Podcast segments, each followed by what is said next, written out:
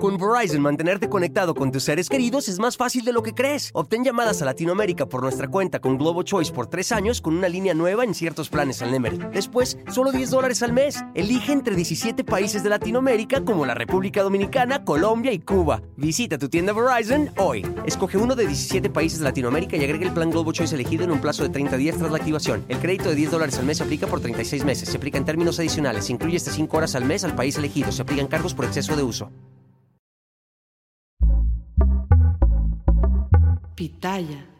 Hola, ¿qué tal? Muy buenos días. Hoy miércoles 21 de febrero en Me lo dijo Adela. Hablaremos sobre la llegada de Sandra Cuevas a Movimiento Ciudadano. ¿Por qué lo hizo? Va a estar aquí en el estudio. Además, el exdirector de Pemex, Emilio Lozoya, salió anoche del reclusorio norte para seguir con su proceso en casa. A una semana de que obispos de Guerrero buscaran una tregua con los criminales, un enfrentamiento entre los tlacos y la familia michoacana deja 17 muertos. Fiesta Americana Travel Tea presenta. A Movimiento Ciudadano le quedan pocas figuras respetables. Una de ellas es Patricia Mercado. Por eso es que las palabras que usó ayer para bajarse de la campaña presidencial de Jorge Álvarez Maínez son lapidarias. Y porque además llegan a solo nueve días ya del inicio de la recta final, o sea, del arranque de las campañas. Claudia Sheinbaum, Xochitl Gálvez, Jorge Álvarez Maínez ya tienen el tiempo contado. Hay fecha y hay hora. Y a partir de este momento, cualquier movimiento puede ser combustible o un pase de salida al precipicio con todo y que para muchos haya ya una ventaja que sea irreversible. Claudia Sheinbaum, Xochitl Gálvez y Jorge Álvarez Maínez son los tres perfiles que van a llegar a la boleta presidencial del 2 de junio. Pero si hay alguien que representa un catálogo de todos los errores que se pueden cometer al aspirar por la presidencia, es sin duda Álvarez Maínez, quien ha sido noticia pero por las razones más equivocadas. Hace unas semanas, por insultar a otros políticos desde el palco de un estadio de fútbol junto al gobernador Samuel García y luego por hacer todo lo posible por eliminar ese video de internet. Ayer porque perdió a una mujer que sin duda es un peso pesado del partido.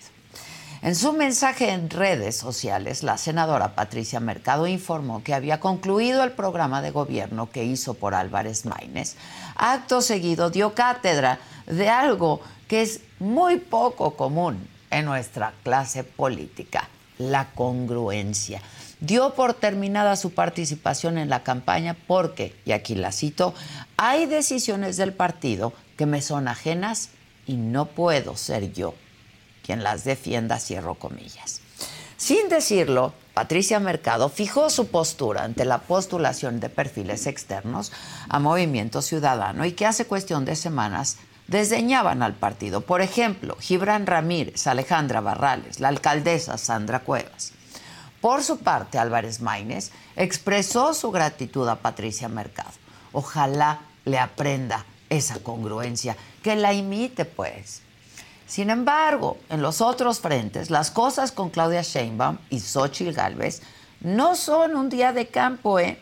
Ayer Xochitl se registró oficialmente como candidata en el Instituto Nacional Electoral. Llegó en su bici y fue acompañada por los líderes nacionales, ya lo saben, del PRI, del PAN, del PRD. Pero las declaraciones del exgobernador de Michoacán, Silvano Aureoles, fueron un recordatorio de que el crimen organizado se está convirtiendo en un muy poderoso actor político. En mi caso se los demostré que había habido injerencia del crimen organizado para inducir el voto en favor de Morena. Y bueno, con el paso del tiempo, lamentablemente, eh, los hechos me han dado la razón. O sea, en el 21 les demostré con hechos que había habido esta injerencia indebida de células de la delincuencia organizada para orientar el voto en favor de Morena y sus candidatos. Eh, yo sostengo que ahora es el principal riesgo para la elección. Aquí mismo lo hemos dicho más de una vez, Zacatecas, pero Michoacán, el Estado de México, Veracruz, todos los días la violencia del crimen organizado se deja sentir con más y más furia. Por eso es que no extraña que justo ayer Xochil Gálvez dedicara varios minutos de su discurso al tema. Hoy el crimen organizado controla vastos territorios del país. El gobierno no debe permitir que ese control territorial trastoque la voluntad ciudadana que se expresará en las urnas el próximo 2 de junio. La fuerza del narcotráfico y la delincuencia es la mayor amenaza a la soberanía del Estado mexicano y un riesgo inminente sobre el funcionamiento de nuestra democracia. Y lo que dice Xochitl con mucha claridad, lo dice también con mucha razón, la democracia y la competencia electoral deberían ser motivo de anhelos y no de tragedias, un motivo para sentirnos orgullosos de un sólido sistema de reglas y no una causa para contar asesinatos. Y aún con todo eso, el ánimo del discurso de Xochitl Gálvez fue hacia la reconciliación. Y eso en estos tiempos de polarización, en una era donde el ascenso al poder está marcado por políticos con posiciones de verdad extremistas, es elevar a lo más alto la apuesta por la democracia, y hay que decirlo.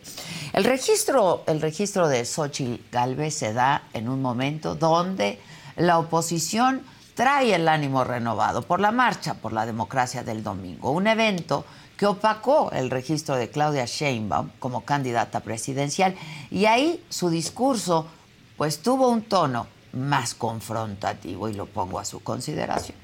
Con Verizon, mantenerte conectado con tus seres queridos es más fácil de lo que crees. Obtén llamadas a Latinoamérica por nuestra cuenta con Globo Choice por tres años con una línea nueva en ciertos planes al Nemery. Después, solo 10 dólares al mes. Elige entre 17 países de Latinoamérica como la República Dominicana, Colombia y Cuba. Visita tu tienda Verizon hoy. Escoge uno de 17 países de Latinoamérica y agrega el plan Globo Choice elegido en un plazo de 30 días tras la activación. El crédito de 10 dólares al mes se aplica por 36 meses. Se aplica en términos adicionales. Se incluye hasta 5 horas al mes al país elegido. Se aplican cargos por exceso de uso. Es así que resulta importante, y más aquí en este recinto, señalar la falsedad e hipocresía de aquellos que hablan o marchan por la democracia, cuando en su momento promovieron fraudes electorales o nunca vieron la compra de votos.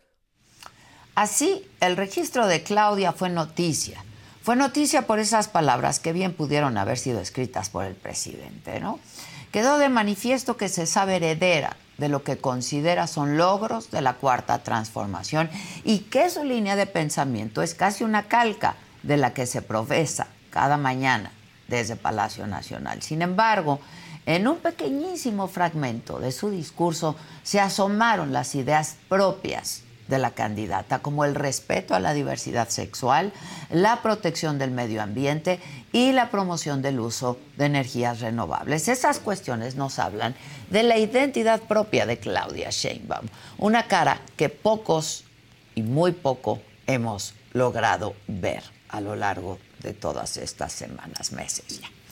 Claudia no lo dijo el día de su registro, pero sabe que va a heredar problemas mayúsculos como un país con regiones enteras dominadas por el crimen organizado, una empresa como Pemex que está en declive, unas finanzas públicas con poco margen de maniobra debido a lo costoso que resulta ya mantener todos los programas sociales de transferencias directas y los megaproyectos que no terminan de arrancar y de los que no existe seguridad de que van a ser rentables por sí solos, mucho menos de que sean lo suficientemente productivos para nuestro país. Aún con todo esto, hay quienes creen que la campaña presidencial será aburrida porque piensan que la suerte está echada, que la representante del oficialismo, es decir, Claudia, va a ganar en cualquier escenario. Esa narrativa la tiene muy bien ejercitada la cuarta transformación, porque para un régimen que quiere seguir en el poder, esas palabras hay que decirlas, porque son música en los oídos. Sin embargo, ahí vienen los debates, Ahí vienen las propuestas, ahí vienen las movilizaciones para mostrar el verdadero músculo popular. Y más allá del show y del espectáculo, ¿eh? tener una competencia real es señal de una sana democracia. En octubre, México va a tener a su primera presidenta. A partir del 1 de marzo, cada paso, cada movimiento, cada silencio va a ser crucial. México va a despertar el 3 de junio de este año sabiendo que la decisión es irreversible, así que yo los invito a que voten, por supuesto, y a razonar muy bien su voto. Yo soy Adela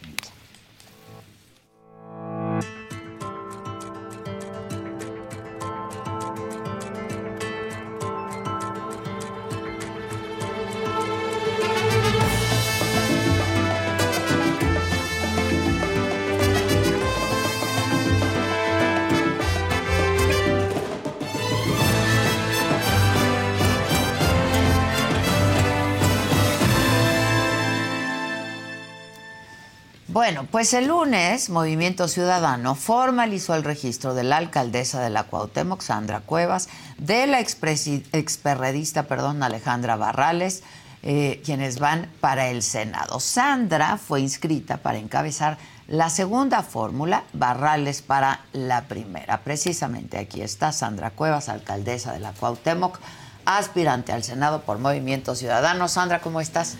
Gusto verte por aquí de nuevo. ¿Cómo te va? Muy bien, muchas gracias. Pues, ¿qué pasó? Pues, pues, ¿qué pasó? Bueno, ahora eres alcaldesa con licencia. No, no, no, todavía, soy alcaldesa. Voy a pedir ya en unos días la licencia definitiva y, bueno, pues lista para, para ganar y llegar al Senado de la República Mexicana. ¿Por qué por Movimiento Ciudadano, Sandra? Pues terminó eh, convenciéndome eh, Movimiento Naranja. Estoy convencida que vamos a ganar a partir de esa plataforma, de ese partido político. Y esto se dio muy rápido, Adela. A. Eh, todo, todo empezó el lunes de la semana pasada. Eh, tuve un desayuno con el senador Dante Delgado, me hizo la propuesta, eh, me dijo no me respondas ahorita, por favor veámonos después y, me, y me comentas tu decisión.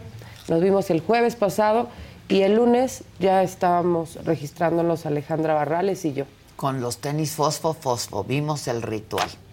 ¿Qué te convenció? ¿Cómo te convencieron? ¿Qué te qué? Yo ya había platicado. ¿Es solo por, por, estar en el Senado? Ya había platicado con el senador Dante Delgado, ya habíamos tenido muchas reuniones para otras posiciones. Eh, sin embargo, nunca me esperé que me ofrecieran estar en el Senado de la República para la Ciudad de México. Y eso fue el detonante. Yo eh, pues con el frente les pedí la oportunidad de ser candidata, que me midieran, que pudiéramos competir para ser eh, considerada la jefatura de gobierno. Me cierran las puertas, eh, después también me cierran las puertas para la Cuauhtémoc.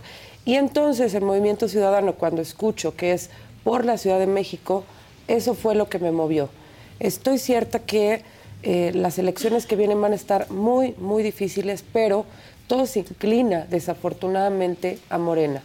Entonces, para mí va a ser una gran oportunidad poder estar vigilando, poder estar levantando la voz para que las cosas se hagan bien en la Ciudad de México y estar vigilando los intereses de los ciudadanos en la Ciudad de México con el gobierno que quede. ¿Qué te, qué te identifica con Movimiento Ciudadano? La lucha en favor de los mexicanos, todos los partidos dicen, dicen luchar por los mexicanos, por los intereses y cubrir las necesidades de los vecinos y vecinas de toda la Ciudad de México. Pero en Movimiento Ciudadano veo que desde una plataforma ciudadana sí, sí entran, sí entran a estar trabajando por las necesidades, tienen una agenda en favor de la ciudadanía. ¿No los ves muy cerca de Morena? Porque así los veías hace no mucho. Pues no los veía yo cerca de Morena. Eh, ahí fue, y me refiero, o, pienso que te refieres a cuando les borré su barda. Sí, sí. Yo en ese momento defendía al PRI. Aún y con sus maltratos, pues decía, ¿por qué, se van, ¿por qué van a meterse con nuestros partidos? Yo veía a la alianza como mi familia a la cual debías proteger. Entonces, en ese momento los defendí sin ni siquiera hacer un análisis de lo que realmente estaba pasando. Cuando decía MC, con el PRI a la esquina, pues hoy, después de muchos meses, pues me doy cuenta que sí tenían razón, con el PRI a la esquina. Ahora, em, eh, ir en esta fórmula con la Barrales, con Alejandra Barrales, ¿cómo ha sido la dinámica? Pues, en días, ¿no? O en horas, no sé. A ver, explícanos. En realidad, eh, ha sido en horas. Yo conocí a Alejandra el día jueves, me la presentó el senador Dante Delgado. Eh, conocí también el jueves a Gibran. Eh, ex morenista. Ex morenista. Y, ahí, ahí es a donde yo los conozco y empezamos a trabajar. Eh, es cuestión de horas, entonces. Es cuestión de horas. cuestión de horas. Ahora, eh, me parece que un, tema fundamental que debemos de tratar es la salida de Patricia Mercado de la campaña de Álvarez Maínez, que es una política de primera línea, ¿no? Y me parece a mí, lo dije ahorita, con una gran congruencia. Eh, yo, yo no, no conozco a Patricia Mercado, jamás he tenido contacto con ella. Sin embargo, es que eres otra generación. sin embargo, y, a lo mejor una política distinta a ella.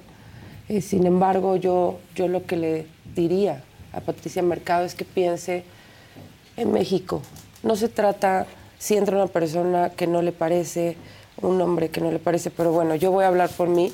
Soy una mujer de principios y de valores, soy una mujer que lucha por esta ciudad, haciendo las cosas diferentes, sí, pero dando resultados y siempre pensando en no lastimar a nadie, en que a este país le vaya bien. Ojalá que pudiera ella recapacitar, eh, reflexionar eh, y saber que se necesita en este movimiento, porque es una figura que nos puede aportar muchísimo. Yo no la conozco, pero por supuesto que sé de sus capacidades, de su inteligencia, de su experiencia en la política y por supuesto que la necesitamos. Eh, la, la, decisión de Patricia la atribuyes a la entrada de ustedes al partido?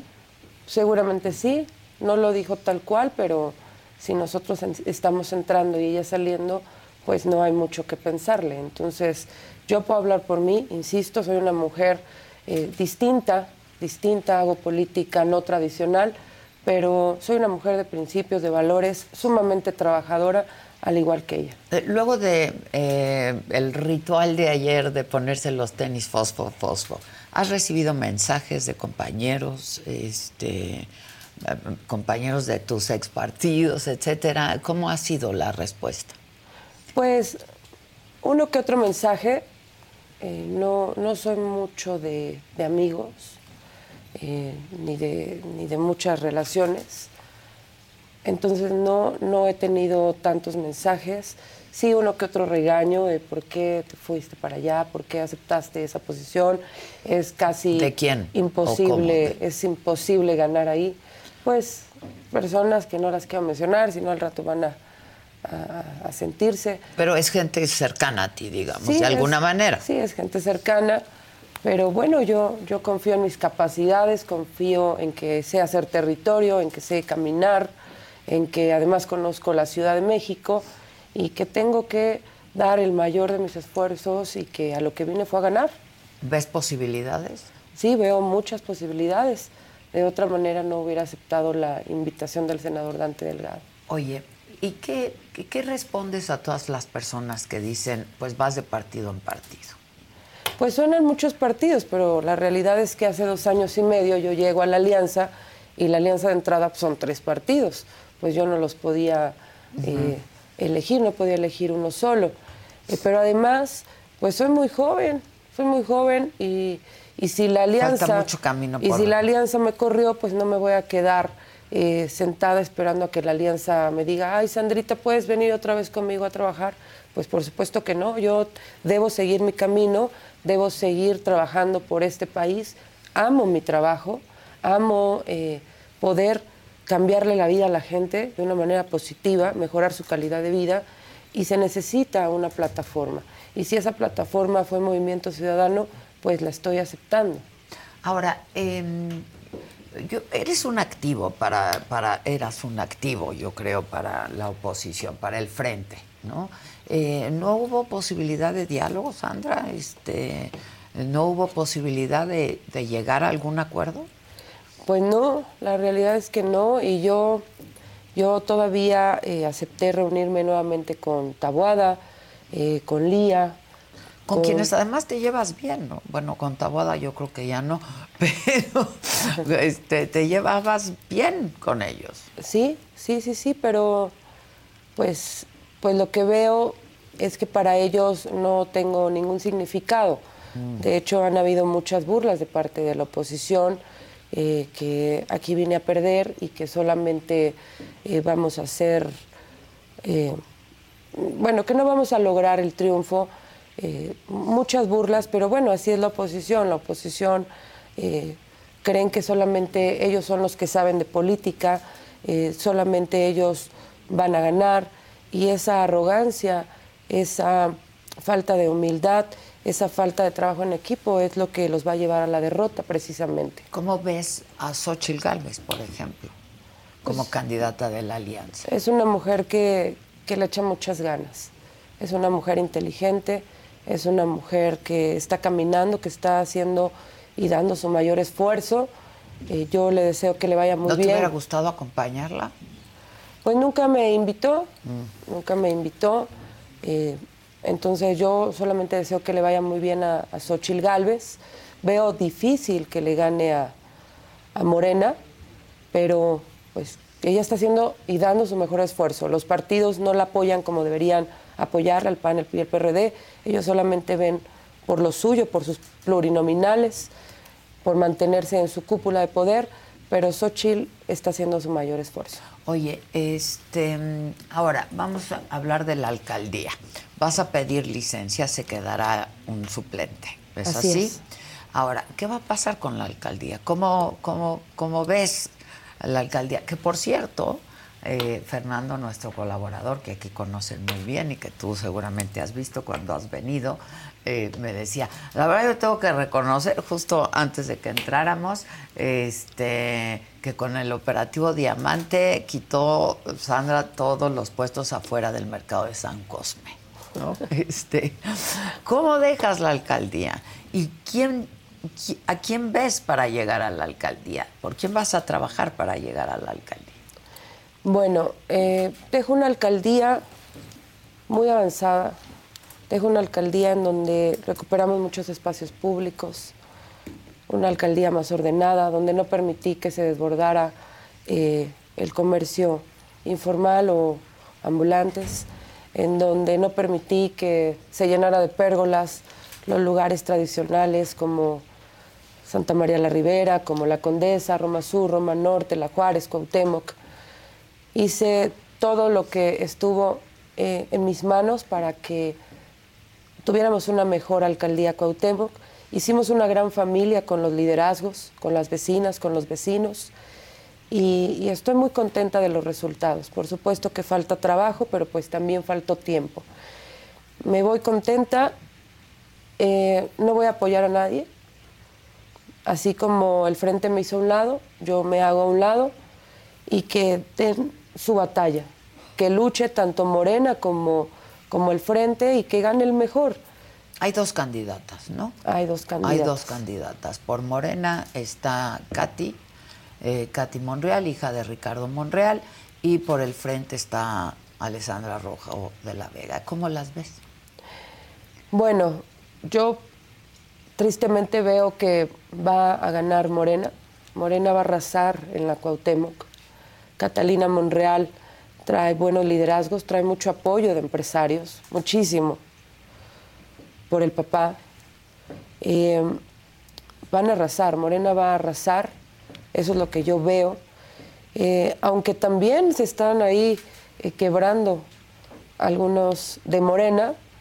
Ojo, Andrés Manuel López Obrador, porque él está haciendo hasta lo imposible por recuperar la, la, corona, por recuperar la Cuauhtémoc, por recuperar el lugar en donde vive, pero su gente no le está haciendo mucho caso. ¿Por qué? ¿Qué está pasando? Eh, yo veo, por ejemplo, los Bejarano, mm. Eh, el señor de las ligas, eh, veo a un diputado de Místocles ya sentados con la oposición, mm. ya están empezando a trabajarle a la oposición. Y, yo no digo mentiras, ¿eh? nunca digo mentiras, entonces ahí cuidado porque le están, le están trabajando ya a, a la alianza. Eso es una cuestión que le critiqué mucho a Tabuada.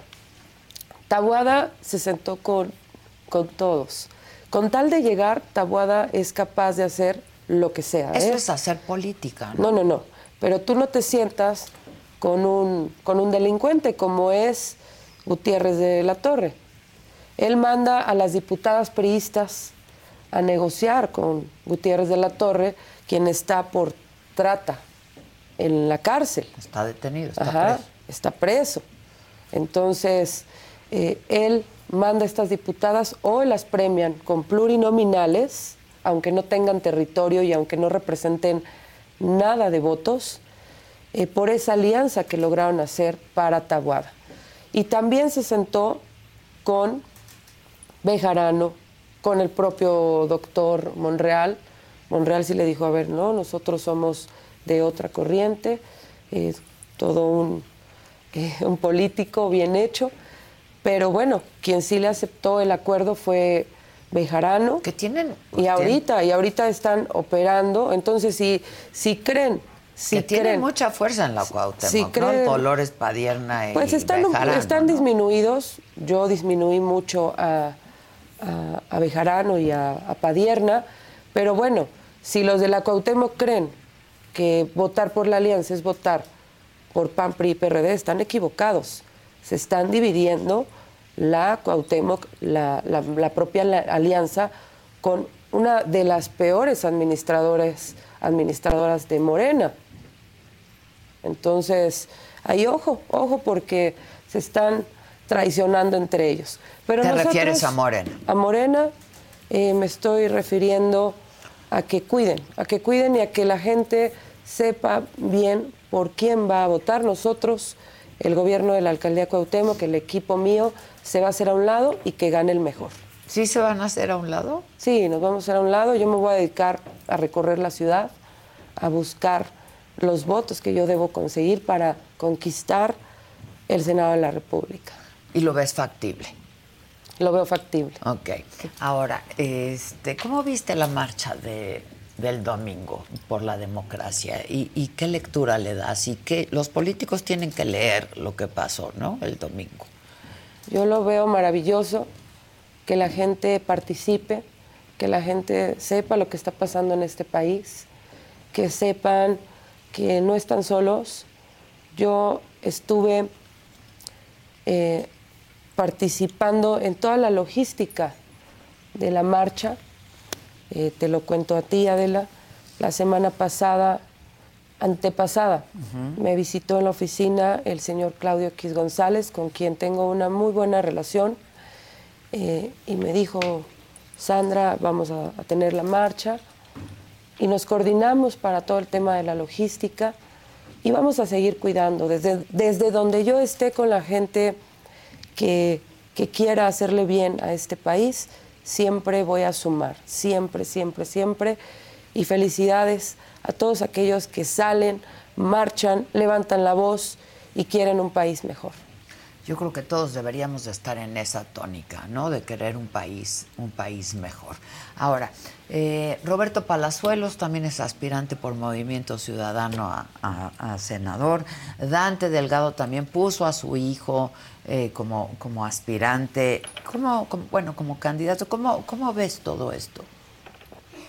Y estos perfiles. Pues todos tienen derecho a participar.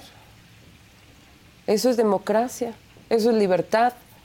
Todos tienen derecho a participar, que, que hagan lo mejor para este país, que no lleguen a tomarse la foto, que no lleguen a quedarse en el escritorio, que no lleguen a hacer uno más, que hagan la diferencia. Eso es lo que yo invitaría a cualquiera que entre a la política. Y tú viste a Movimiento Ciudadano como la plataforma, ¿no? Que te da la oportunidad de seguir haciendo lo que haces, que es trabajar por, por México, dices, y por la Ciudad de México. Así es, y además veo un gran líder. Veo a un señor de palabra, me refiero a, a Dante, Dante Delgado, Delgado. un señor de palabra, un señor congruente, un señor con mucha fuerza, una persona que está analizando los perfiles para, para que juntos podamos trabajar y sumar eh, votos y ganar y llegar al triunfo. Eh, eso, eso es lo que me gusta. Una persona activa, ¿Cómo ves a Álvarez Maínez como candidato presidencial? Lo he visto una sola vez. Ok. El jueves lo vi. No es cierto, el lunes lo vi. El lunes ya lo conocí. ¿Este lunes? Este lunes. antier. Antier, antier lo conocí. Y yo espero que, pues que le eche muchas ganas. También Salomón, que caminen, que, se, que, que salgan con la gente, que no les dé miedo el territorio, que, que hagamos un gran equipo. Bueno, Salomón lo ha hecho, ¿no? Ah, Conoce muy bien la Ciudad de México, la ha recorrido. Este, Y además un hombre muy inteligente. Lo es, lo es, lo es. Sí, lo es. Y preocupado por temas que afectan a la Ciudad de México. conciliador. Eh, El tema del el agua es un problema en la Cuauhtémoc. Es un problema en toda Digo, la Ciudad es de un México. problema en toda la ciudad, aunque el presidente diga que no todos los días, ¿no? Pero es, es un problema serio. Tú como alcaldesa, ¿qué, qué nos puedes decir al respecto? Yo lo que le pido a los próximos eh, candidatos o a los candidatos, tanto del Frente como de Morena, pues es que pongan una solución al tema del agua, una solución definitiva. Eh, muchas cosas se podrían eh, ir solucionando con la atención a todas las fugas, con la atención debida Bueno, es que ahí se al va, eh, mantenimiento. un porcentaje enorme del agua en las fugas. Eh, pero pues parece que solamente lo toman como un punto de campaña, pero no lo resuelven. Ningún gobierno lo resuelve. Algo tan sencillo como el mantenimiento, algo tan sencillo como revisar en dónde hay fuga y resolver el tema, no lo hacen. Mucho menos tienen la capacidad para generar un proyecto que resuelva el tema del agua. Además, una campaña para enseñarle a los habitantes, a los vecinos, a las vecinas, a cuidar el agua. Como ha habido ¿eh? desde hace muchos años y que han dejado de hacer, pero ha habido campañas muy importantes para cuidar el agua. Eh, Sandra, llevas dos años y medio en la política porque antes te dedicabas a otras cosas, ¿no?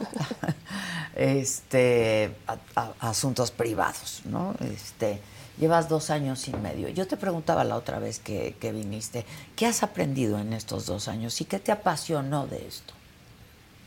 Estar cerca de la gente.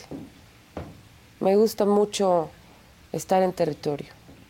Mucho, mucho. Me, me gusta que la gente llegue y me vea como, como la mamá y que me diga, a ver, es que esto está mal, es que la gente no hace esto, es que el gobierno le falta hacer esto y darle solución.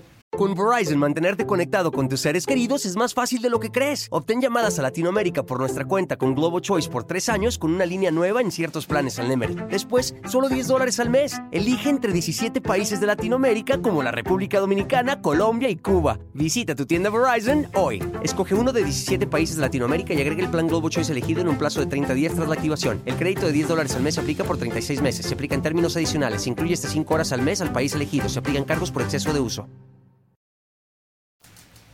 Y, y poner a la gente en orden, hacer equipo. Eso es lo que me gusta. Me gusta cambiar la realidad de la gente, cambiarles el chip y decir, sí puedes vivir mejor, sí podemos tener nuestras colonias limpias, sí podemos ser más ordenados, sí pueden ir tus hijos a una buena escuela, sí puedes tú convertirte en empresario, sí puedes tú aspirar a hacer lo que sea, puedes soñar en grande y nosotros te vamos a ayudar, yo te voy a ayudar. Me gusta eh, levantar la voz porque a esta ciudad le vaya mejor, porque los gobiernos hagan lo que les toca hacer. Pues sí, que para eso se les Eh, paga, ¿no? poner- Pues para eso fueron poner- contratados. Poner el ejemplo, eh, por ejemplo, en los, en los grandes operativos que hicimos, en todos los operativos, pues los emulaban, los copiaban otras administraciones, otros gobiernos. Que qué bueno. Los poníamos a trabajar, los pones a pensar. Eso fue lo que me gustó, eso es lo que me apasiona. ¿Perdiste amigos en el camino? Digo, es un camino muy breve. ¿Has perdido amigos? Pues, pues no, porque no los tengo. Me llevo bien, los respeto, respeto mucho a la gente, pero nunca, nunca, nunca los considero así. Rubalcaba sí es un buen amigo, ¿no? Son aliados, son aliados eh, hasta que dejan de serlo. hasta que dejan de serlo. Son amores hasta que dejan de serlo. Así es la Con vida. Rubalcaba te llevas bien todavía. Todavía. Y se hablan todos los días. Todos los días. Nunca hubo, nunca hubo un posible acercamiento con Morena y un poco, pues, reconstruir tu relación con Claudia. Sí, sí, y eso fue a través de Rubalcaba, que Rubalcaba siempre busca conciliar, busca que todo esté tranquilo, que todo esté en paz. Eh, pero no, no, no, nunca le acepté irme a, a platicar con Morena. ¿Por qué? ¿Por congruencia? ¿Por Por congruencia, porque le han hecho daño al país, porque han hecho muchas cosas malas, porque, porque la inseguridad que vivimos es, es derivado del pacto que han hecho con el crimen organizado. Hay cosas que no, que no podemos pasar por alto. Hay temas graves en la ciudad y en todo el país, que no son un juego. Hay muchas muertes. Hay muchas muertes por la inseguridad, pero también hay muchas muertes derivado de la falta de buen sistema de salud. Hay muertes derivado de un buen sistema de, de transporte como en el metro. Han hecho muchas cosas malas, que la vida se los va a cobrar. Por eso yo no me siento con quien le hace daño a la gente. Yo puedo ser lo, lo más diferente y puedo ser criticada por muchas cosas, pero yo nunca le hago daño a la gente. No me gusta. ¿Te consideras una política diferente? Sí, me considero una política no tradicional. Ok. Eh, y eres una mujer muy temperamental y así ha sido tu política. Eh, Es temperamental, eres una mujer de carácter. ¿Te arrepientes de algo que has dicho y hecho o dicho No, o hecho en estos años? no, de nada. Todo lo volvería a ser igual. Sí, se necesitaba esa fuerza en la Cuauhtémoc. Cuando llegué pensaron muchos liderazgos, sobre todo del comercio, de los giros negros, que iban a poder hacer lo que querían. Desbordar el ambulantaje, eh, abrir lugares para estar bebiendo, para estar vendiendo bebidas alcohólicas a menores. Cerré muchos lugares para, para evitar que los jóvenes se drogaran o tomaran en lugares y terminaran muertos. Cerré, cerré muchos hoteles y moteles en donde prostituían a niñas. Y por ejemplo, eso nadie lo dijo. Y se necesitaba de esa fuerza y de ese carácter para que las cosas no empeoraran en la Cuauhtémoc. Entonces, lo volvería a hacer todo igual. Idéntico. ¿sí? Idéntico. Bueno, pues lo vas a tener que hacer ahora, ¿no? Para ir a ganar votos. Eh, vas a hacer el, pues, el recorrido en la Ciudad de México como se tiene que hacer, es trabajo de tierra, ¿no? Sí, va a ser una campaña muy bonita, diferente a todas. Si están esperando eh, Morena o ahora el Frente, porque ahora ya tengo a dos de, de enemigos, De adversarios, digamos. sí, son enemigos. Quien, quien maquille las cosas y diga es que son adversarios, no, no, no. Son enemigos. Son enemigos porque los enemigos lo que hacen es violentarte, provocarte, dañarte, lastimarte. Y a mí eso es lo que me han venido haciendo durante dos años. Entonces, si ellos piensan que van a poder provocar lo que provocaron los 16 días que salí a hacer campaña a la Ciudad de México, no les va a salir esta vez porque la campaña va a ser totalmente diferente. Además, pues de la mano de Movimiento Ciudadano vamos a hacer las cosas muy bien, de manera inteligente, de una manera alegre, porque la ciudad lo que necesita es seguridad, es alegría, es energía y eso es lo que le vamos a dar a nuestras vecinas y vecinos de la Ciudad de México. ¿Qué va a pasar con tu movimiento?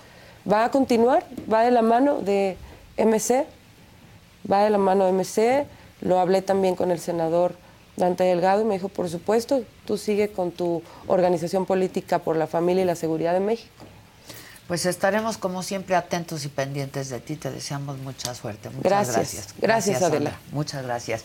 Yo les recuerdo que esta conversación y todos los contenidos que se generan en este canal de la saga los pueden ver en el canal 116 de Roku que ya viene en su televisor. Por el canal 116 de Roku ya puedes disfrutar de la barra de entretenimiento que la saga tiene para ti. Inicia la semana con los temas de interés actual, entrevistas, debates, en Me lo dijo Adela. Conoce las predicciones zodiacales, la lectura de cartas de personalidades, en las fauces del Fausto. Diviértete con las entrevistas a personalidades del espectáculo y la política en Saga Live con Adela Micha. Entérate de los chismes de tus artistas favoritos en Se te estuvo D&D. Conoce los temas más virales, los videos más polémicos en redes sociales en El Macabrón Recargado. Descubre los secretos, anécdotas e historias de políticos, artistas y personalidades en Solo con Adela. Disfruta de nuestra programación a través del streaming de Roku en el canal 116.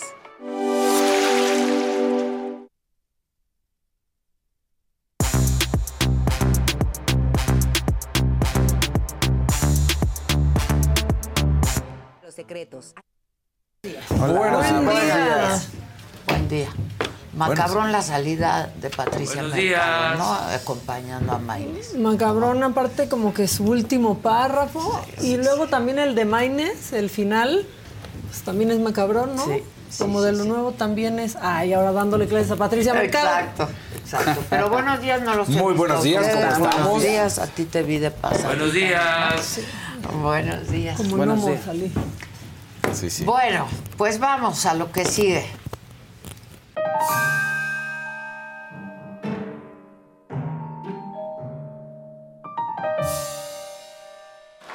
¿Qué les tenemos hoy? Martí Batres nos está mintiendo.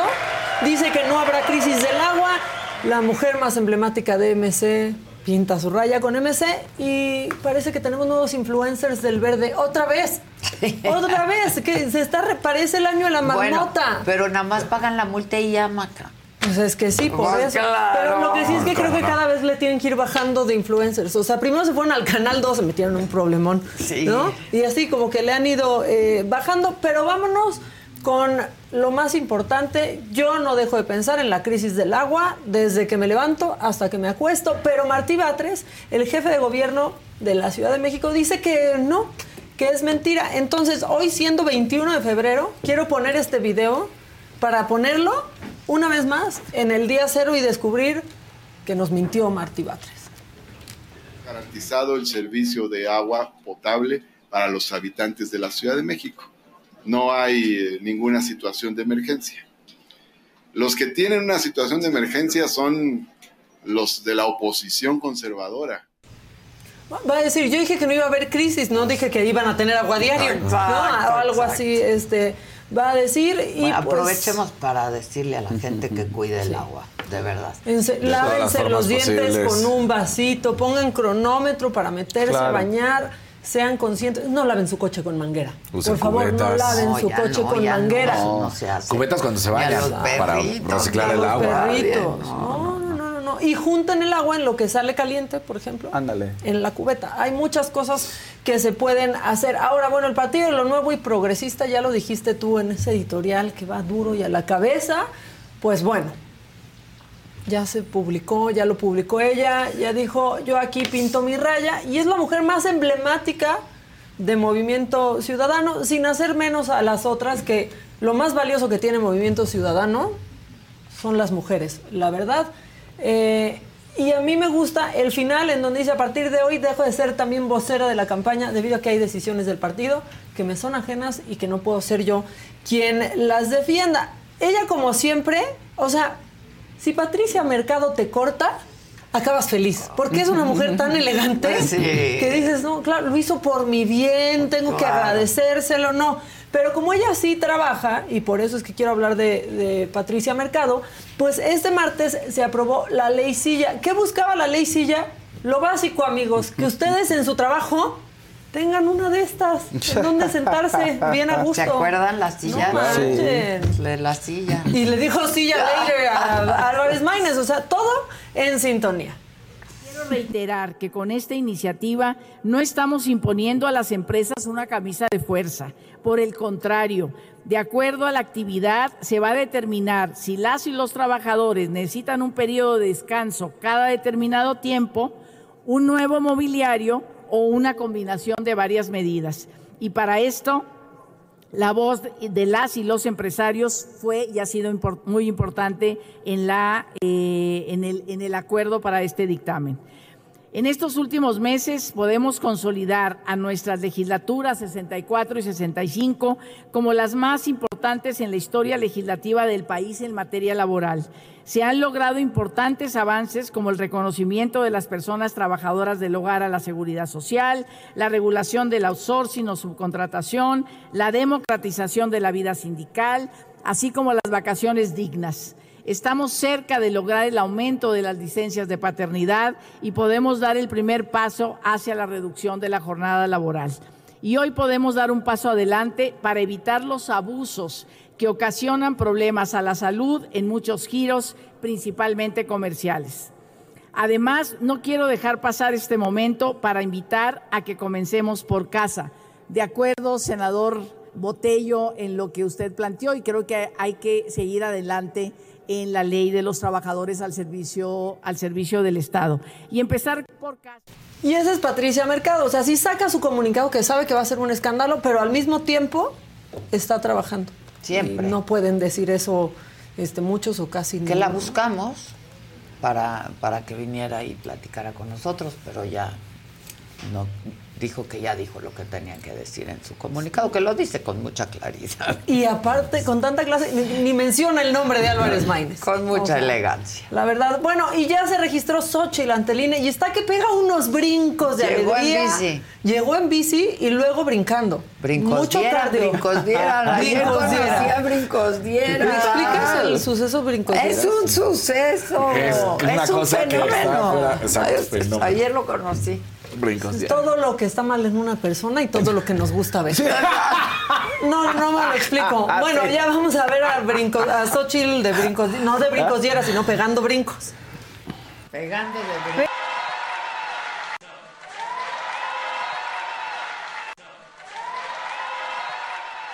A mí me, me cayó muy bien esto. Está de una alegría y de un contento. Y hay otra cosa que no sé cómo me cayó. Es que imagínatela, ella iba por la Ciudad de México, ahora se registra para la presidencia. Claro. Sí. Pues está con vela dando de No, sí, brincos. y ¿sabes qué dijo aparte Cu- cuando le dijeron que fuera por la presidencia? Dijo, igual y es chicle y, Y pega. pega. Pónganlo, por favor.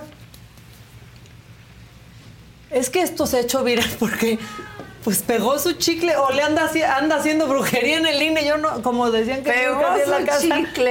¿Eh? Ya pegó su chicle No, Xochitl, esa es la eso hace mucho daño a todos lados. ¿Se acuerdan cuando me encontré? Sí, sí, aquí bárbaro, claro. de mi lugar. Imagínate, es lo que se va a encontrar Álvarez Maínez No. hoy, que creo que se va a registrar. Sería la única nota No de quiero- ese registro. Me encontré el chicle de Xochitl. Pues no no quiero meter cizaña, pero sí fue un invitado, porque el único que se siente en medio es un invitado. Sí, es llega. cierto. Sí, es cierto. Y no hasta las tú, pero Te voy a contar. ¿verdad? No, pero además. Pero era aquí, Ese no era debajo. silla. No, fue aquí en mi medio. lugar. Sí. Pero también cuando grabamos en los foros de allá, la gente que viene acompañando a los Claro, invitados claro. poltrona. se Se fue a poltrona aquí. Ya no lo permito, aunque Desde el chicle. no me hacen mucho caso, desde el chicle, ¿no? Entonces seguramente fue alguien. Algún invitado. Ahora, es chicle, porque también puede haber sido una semillita ahí que le. No, porque pero, medio le cuesta no, trabajo. porque una semillita te despojas de ella, o sea, la Pero, Sí. pero también. un pero- chicle. Pero también te puedes limpiar el dedito.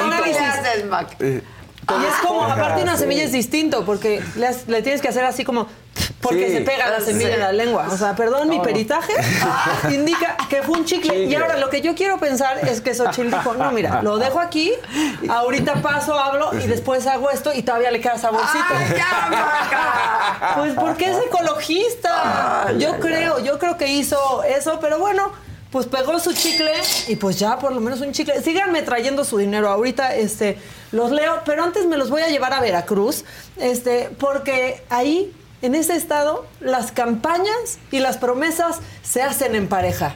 Así de románticos son, el esposo de Rocío Nale, no, pues, o sea, ya se asignó lugar en el gabinete, ya es gratis, de, su trabajo y todo, no me distrae. Fausto, estás boicoteando Ah, mi no, sección, yo ya vi. se yo, pone nervioso, yo que te llevo de déjalo. paseo. Sí, yo, pone que- muy nervioso. yo que te llevé hasta de road trip ayer y todo. trip. Bueno, Ya los vi bien juntitos de Sí, su road de road trip. trip. De road trip. sí. quiero que vean, por favor, pues las promesas que hace el esposo de Rocío Nale, que dice, yo voy a trabajar gratis, muy primer damo de su parte. Mi nombre es José Luis Peña Peña.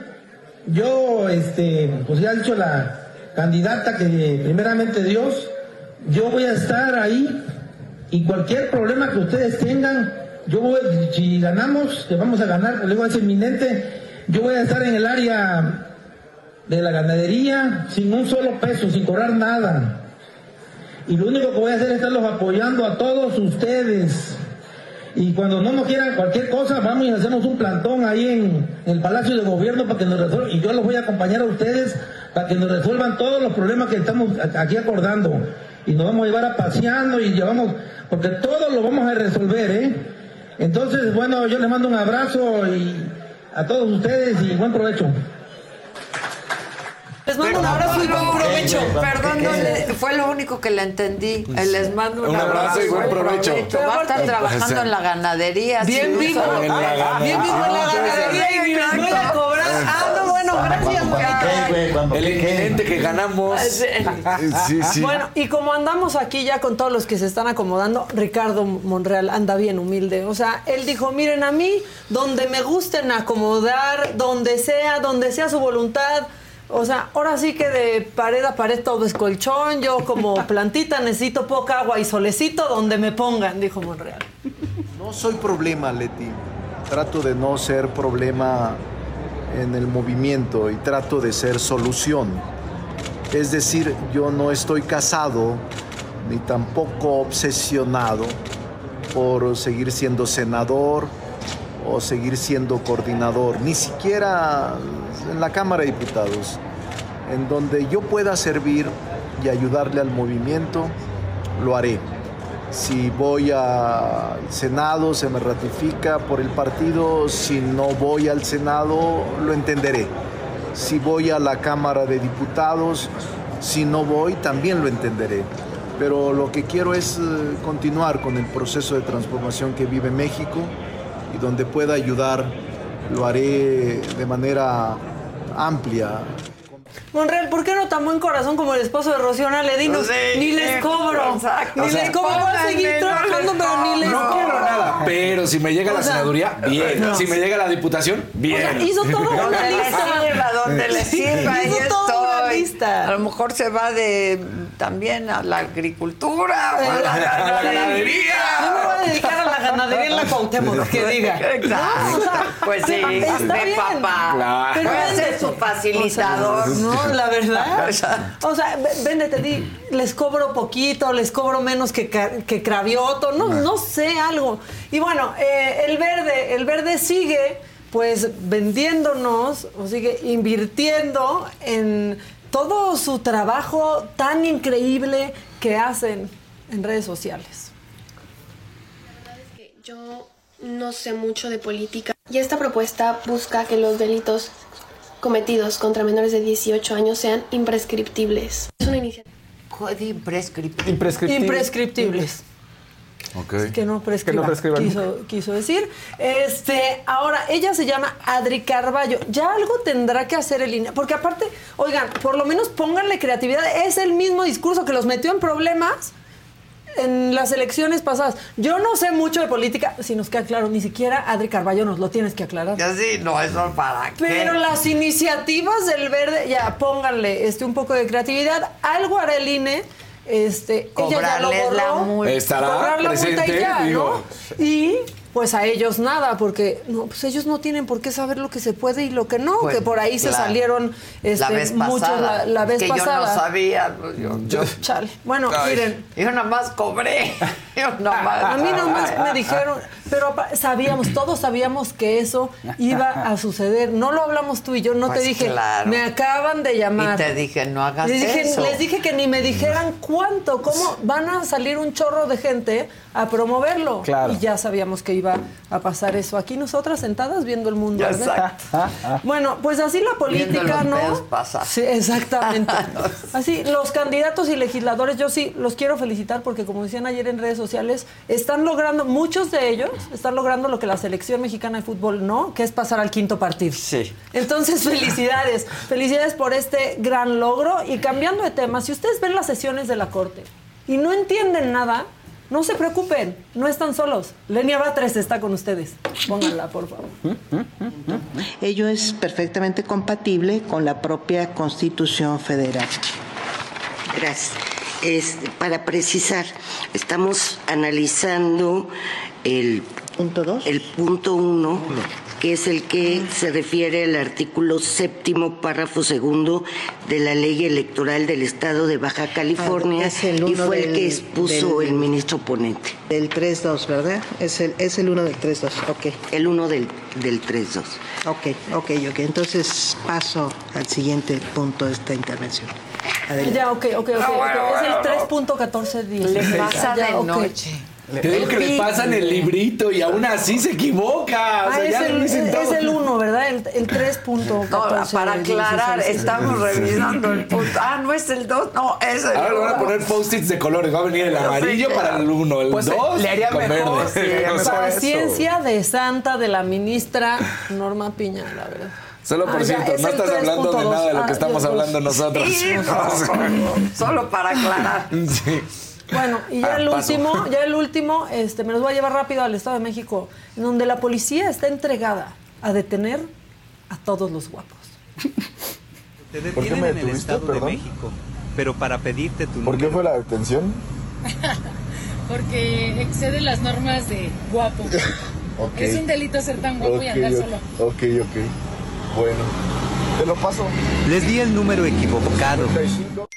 No. Bueno, no, No le tengo entendí, que decir- perdón, a ver si te- Lo detuvo, no le dice, ¿por qué Lo me que quiso detienes? decir es- ¿Por qué me detienes? Porque es un delito ser tan guapo. O sea, Dijo la poli, la poli. sí. Ahora, les tengo que decir que la policía... eso es un chiste, man. No es un chiste. Bueno, sí es un chiste. La policía del Estado de México totalmente es un chiste. No, vaca. No fue identificada la policía. Entonces, pues ella no está viendo este, este programa. Quien sí está viendo este programa es Emilio Lozoya desde su casa, Ah, sí, ya, posiblemente. desde su casa. Este, total, amigos, que yo llevaba seis días enojándome en el macabrón y ya con este son siete. Chale. Chale. Igual y ayer ya fue a festejar o fue muy tardecito. Más No, bien. para el pato. Ajá, el Para el pato, para el pato. O va, o va hoy, ¿no? Igual y. Sí, claro. ya Ah, me voy a dar una vuelta para así que me queda que Exacto. Pobre vato, ya no va a regresar nunca al Funan. No. Te queda por acá el Nostos, o sea, te quedan cosas, hay, hay cosas por acá, hay opciones. Me acaban de contar, a propósito de que abrieron. ¿Ustedes se acuerdan de un restaurante? Tenía años, años, años. En Reforma, que se llama La Lanterna. Sí, Sí, ¿cómo no? abrieron una nueva, ¿no? Aquí en Palmas. ¿eh? Sí. Hay que ir. Uy, pero hace Ah, mucho. sí. ¿En dónde aquí?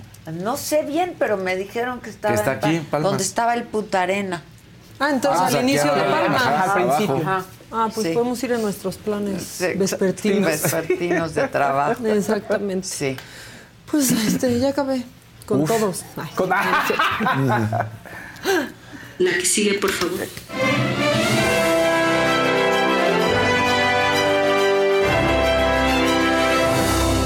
Pongan like, por favor, pongan colorcitos, compartan la transmisión. Los veo con los colores. No he escuchado el caching, la caja registradora. Había, ¿Dónde teníamos está? muchos Sí, colores, oye, no, hubo- Ay, no me invisibilices, No, no. Fausto. Yo no vi mucho color, ¿eh? Hubo un azulito de Carla Adán y dice siempre Ah, el mira. mejor programa y con grandes outfits. Perfecto, Eso, Carla. La Dan, vengo, verdad vas, es que sí.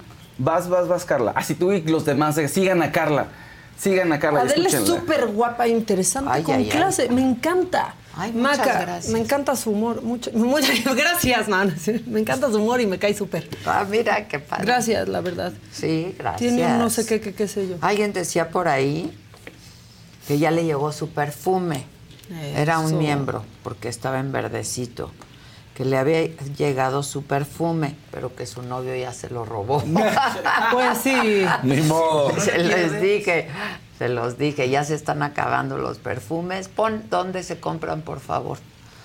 Este, es que sí es, es unisex, entonces lo pueden, lo pueden compartir. Qué mañoso. Te regalo este.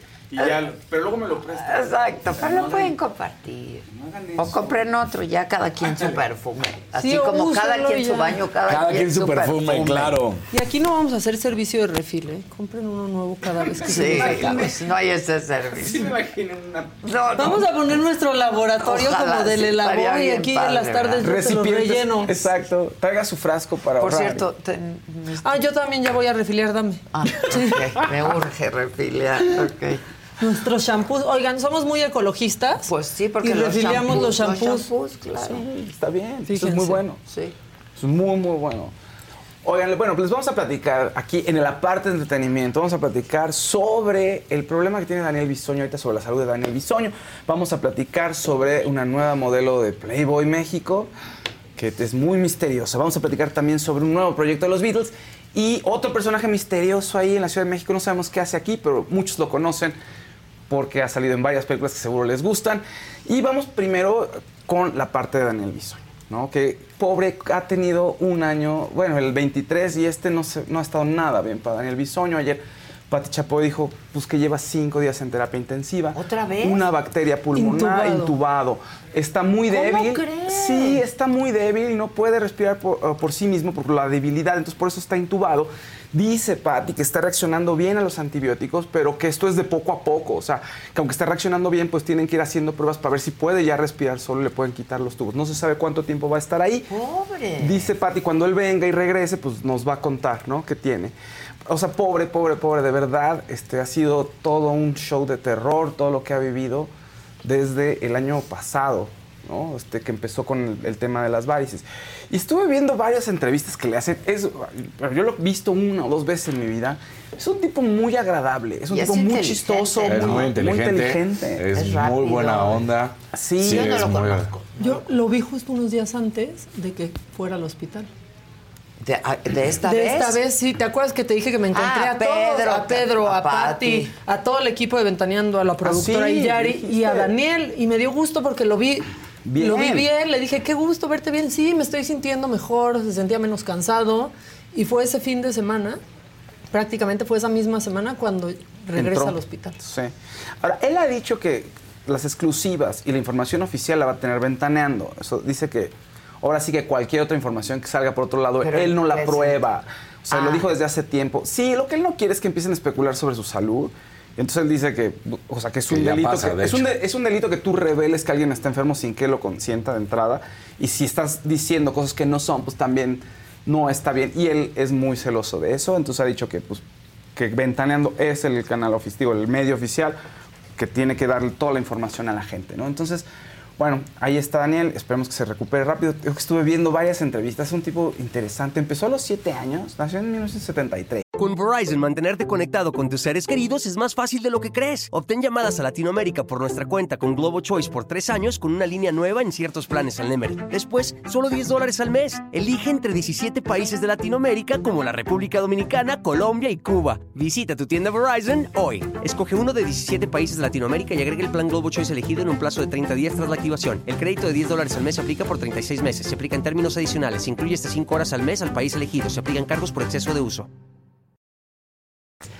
Y como era primo de Angélica este, Vale, Ay, pero Perdón, son- de son Angélica María, Angélica Sí, María. son familiares. familiares. Ah. Y entonces lo mandaron, pues ahora sí que lo llevaban a los, a los eventos de, de- de la artisteada y le consiguieron a los siete años un- una oportunidad en una película que se llama Fieras contra Fieras, que dicen que estaba malísima. Entonces cuenta la anécdota de cómo fue su iniciación.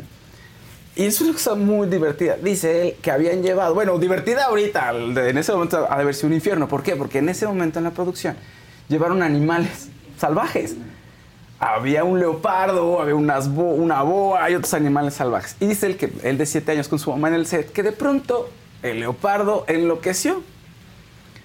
Y que había también unos perros Doberman, bueno, que en dos segundos acabó con los Doberman. Dice, él, y yo estaba ahí, pues siete años, voltea todo ensangrentado. Dice, a ver, No. ¿quién me las va a pagar? Dice él. Y mi mamá y yo, vámonos, mijito. Todo el mundo empezó a correr. Dice, imagínate, o sea, estábamos vestidos de época. Todo el mundo corriendo en el set con vestido de época. Dice, el leopardo no sabía ni dónde meterse. Había una carreta con un señor arriba. Dios el mío. caballo dijo, ahí se ven. Se echó a correr con un, con un actor ahí en la carreta que se cayó el pobre. No, no, un, un- un desastre. Que estaba Carmen Salinas en la producción. Entonces dice que estaban todos en el camión resguardándose y que leopardo allá afuera. Y Carmen le sali- Salinas le decía, úchale, úchale. Si no es un gatito No. ahí. No, entonces dice, y el productor de pronto pues ya sale con una pistola. Y en eso aparece el dueño del leopardo. Dice que yo creo que lo quería mucho, costaba mucho dinero, un gran asset para él, porque el dueño lo rentaba, ¿no? Tenía Sí, claro, para las películas, sí. Exactamente. Y entonces, pues que dice que ya ve que lo va a disparar y que dice, y entonces va y se le avienta y empiezan a rodar, se como en película entre leopardo y, y que lo doma. Y lo somete y tranquilizó a leopardo, le salvó la vida. Y todo en orden, si la película es malísima. Eh, Pero bueno, esa fue su iniciación en el mundo de la farándula. Estuvo hasta en el CEA. Estuvo en el, estudió en el CEA. Su papá era muy rudo con él. Dice que quería que estudiara contaduría. Que sí hubo un par de correctivos ahí físicos, lo comenta. Pero lo comenta él muy ligero. Tampoco es una historia que, que él haya Lo hecho. un- haya- pues un gran drama, no. Lo que sí dice era que era tan duro que ya estando, tra- ya trabajando en la tele, que no lo dejaban usar el coche hasta que él pudiera comprarse su coche. No me digas. Y que entonces andaba ahí en el pecero. Porque no estaba de acuerdo su papá en que estuviera. No estaba de acuerdo con que fuera actor, ya después sí, pero en un principio no, que quería que estudiara contaduría, ¿no? Que estudiara una carrera. Ya. Pero de todas maneras decía, pues hasta que tú no tengas tu propio coche o puedas comprártelo, pues vayas en pecero. Y se iba en pecero y dice que le tocó ahí dar autógrafos en el pecero. ¿eh? No me digas. Sí, el que va hacia el Rosario Tacubaya, dice, en el periférico, todo el periférico que lo dejaba ahí en Azteca para poder irse a trabajar todos los días y que se tenía que meter ahí en la, ya sabes, en el huequito este donde está la ventilación, porque no cabe. Ah, es que es altísimo. Es muy alto. Es muy entonces, alto, ¿verdad? Pues es muy chistoso en ese sentido. Todas esas anécdotas las cuenta él de una manera muy divertida. No hay mucho drama por lo que puedes ver. Sin embargo, lo que sí es muy conmovedor es cuando empieza a contar cuando empezó los problemas de la hospitalización. Cuando tiene el primer problema, que es el de las varices, ¿se acuerdan ustedes? Eso fue el año pasado. Resulta que él se empieza a sentir muy débil y se hace estudios y no dan, no dan y empiezan muchas especulaciones con respecto a qué tiene Daniel y ya sabes, le inventan enfermedades, que si el hígado, Bajó que si no sé de qué. peso. Sí, sí, sí, se sentía muy mal. Y en eso, pues, que va, le dicen, oye, pues vente al hospital mañana, ¿no? Es un viernes, estaba a punto de dar función en este, Lagunilla, mi barrio. Y entonces le dicen, vente al día siguiente y se va con su esposa. Le dice a su esposa, no, no a su esposa, a la mamá de su hija. Le dice, ven, acompáñame. Y va la niña también. Y lo ven y le dicen, ¿sabes qué? O sea, te vas a tener que quedar. Y el otro pues, sacado de onda en ese momento se empieza, se espanta. Y va con su hija y le dice, oye, te quiero mucho. O sea, te amo mucho y quiero que seas feliz porque haciendo lo que realmente quieres, porque tu papá así ha vivido su vida y quiero que tú seas feliz, dice él. Dice, yo no sabía ni qué estaba pasando, pero me pasan cosas en la cabeza, me llevan al quirófano, este, estoy ahí, no sé ni qué está pasando. ¿Pero y qué además, le diagnosticaron Ahí te va, ahí son las varices, pero pues dice él que mientras le dicen, no podían encontrar qué tenía, porque tenía todo la- el, el estómago lleno de sangre. Entonces no sabían qué era. Y dice él que pues, estaba ya como entre alucinando, ya no sabía qué era real y qué era no, y qué no, y de pronto empieza a sentir que no puede respirar. Entonces manotea. Y le dicen, tranquilo, tranquilo, ayúdanos, por favor, coopera. dio un ataque se de estaba pánico. ahogando, se estaba ahogando porque tuvieron que intubar para poder quitar la sangre y ver de dónde venía el problema. Le dicen, ayúdanos, porque tienes una hija allá afuera, por favor, lucha. Que pues ahí salió adelante y, y se empezó a estabilizar, encuentran qué es y le dice uno de los, el de la endoscopía, el que le está haciendo la es- endoscopía, le dice, ya la libraste, ya, ya estás bien. Y dice que él ahí empezó a llorar. Que, que fue, dice, no, terrible, te mueven todo, dice, no sabes, estaba Ya me estás haciendo llorar a mí también, Fausto. Es que ¿Cómo no? No, es mira que- cómo que- se me- es súper buen papá. Sí. O sea, yo todas las veces que lo he visto con su hija, es el más amoroso, andan solitos, ¿no? Pues porque está separado de, su ex esposa, andan solitos para todos lados, la niña lo adora, están pegados este, todo el tiempo. Ahora, ayer, pues ayer Pati lo que dijo es, tuvo que ir ella al hospital, ¿no? Entiendo que los papás de, de Daniel son muy grandes, no pueden ir ni al No. hospital.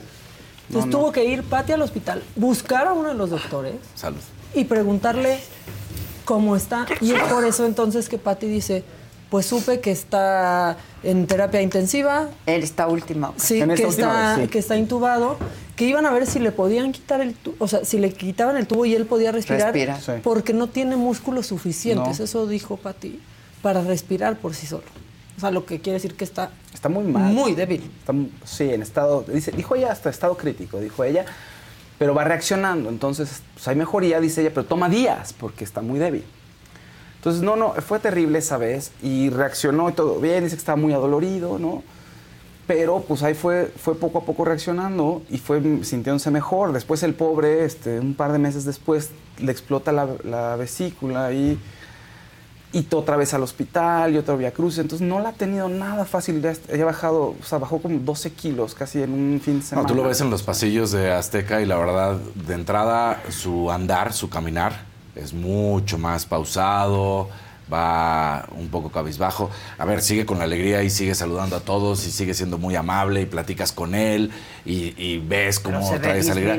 Pero se ve disminuido. Esa es la realidad, se ve muy disminuido. Entonces, así fue todavía hace un par de semanas. Estaba de esa manera. O sea, veías que iba en esta recuperación franca, por decirlo, y de repente vuelve a recaer. Pero así lo estamos viendo. La realidad es que sí está disminuido. Por más que todos estemos, cuando te lo topas y Pero platicas ya con había él. superado su episodio. El último sí. Ya, Ya estaba, ya, ya estaba trabajando, ya iba ahí. yendo a trabajar. Sí, Pero aunque sé tú que te lo- estaba trabajando, pero bueno. ¿Iba menos días? Ah, Nosotros Eso sabíamos sí. que ya estaba bien. días. Porque hasta días. creo que le decía, no vengas a trabajar. Sí, hizo una entrevista, un par de Hasta entrevistas. la voz la tenía, eh, no quiero decir rara, débil, débil. débil. Exacto, débil. Es- de hecho, el último programa al que fue se, se hizo, se hizo viral porque como que faltó un evento que fueron todos, ¿no? Y entonces Pati le dijo, ah, sí, porque no llegaste, no fuiste. No, Pati, es que estaba cansado, este, no pude llegar, ya ves. Sí, sí, por eso ya te vas a ir a descansar. Y después de eso ya no regresó a trabajar, no ha regresado a trabajar. Qué fuerte. Sí. Y no se sabe qué le pasó esta última vez. Es por bacteria Es pulmonar. una bacteria los pulmones. pulmonar. Ahora, ¿de dónde vino? Eso es el tema. O sea, ya él lo Pues que él es que contará. tiene su sistema inmunológico Deprimido. muy deprimido. Exactamente. está- Exacto, sí, ya le había librado, o sea, le libró de las varices y, le- y bueno, le operaron, estuvo bien y después de las varices tuvo lo del problema de la vesícula. Entonces, fueron dos cosas complicadas, porque además por el tema de la vesícula tenían que tener cuidado con lo de las varices, se tiene que estar checando. Ya una vez que te detectan lo de las varices, si tienes varices en el esófago, tienes que irte a checar de que no se haya abierto una, tienes que... te- él iba a ¿Y revisión. eso por qué se hace? ¿Quién sabe? por Las varices, estilo de una de las causas este, puede ser gastritis, cirrosis. Cirrosis, exacto. Que es lo que habían tenido que descartar la primera vez.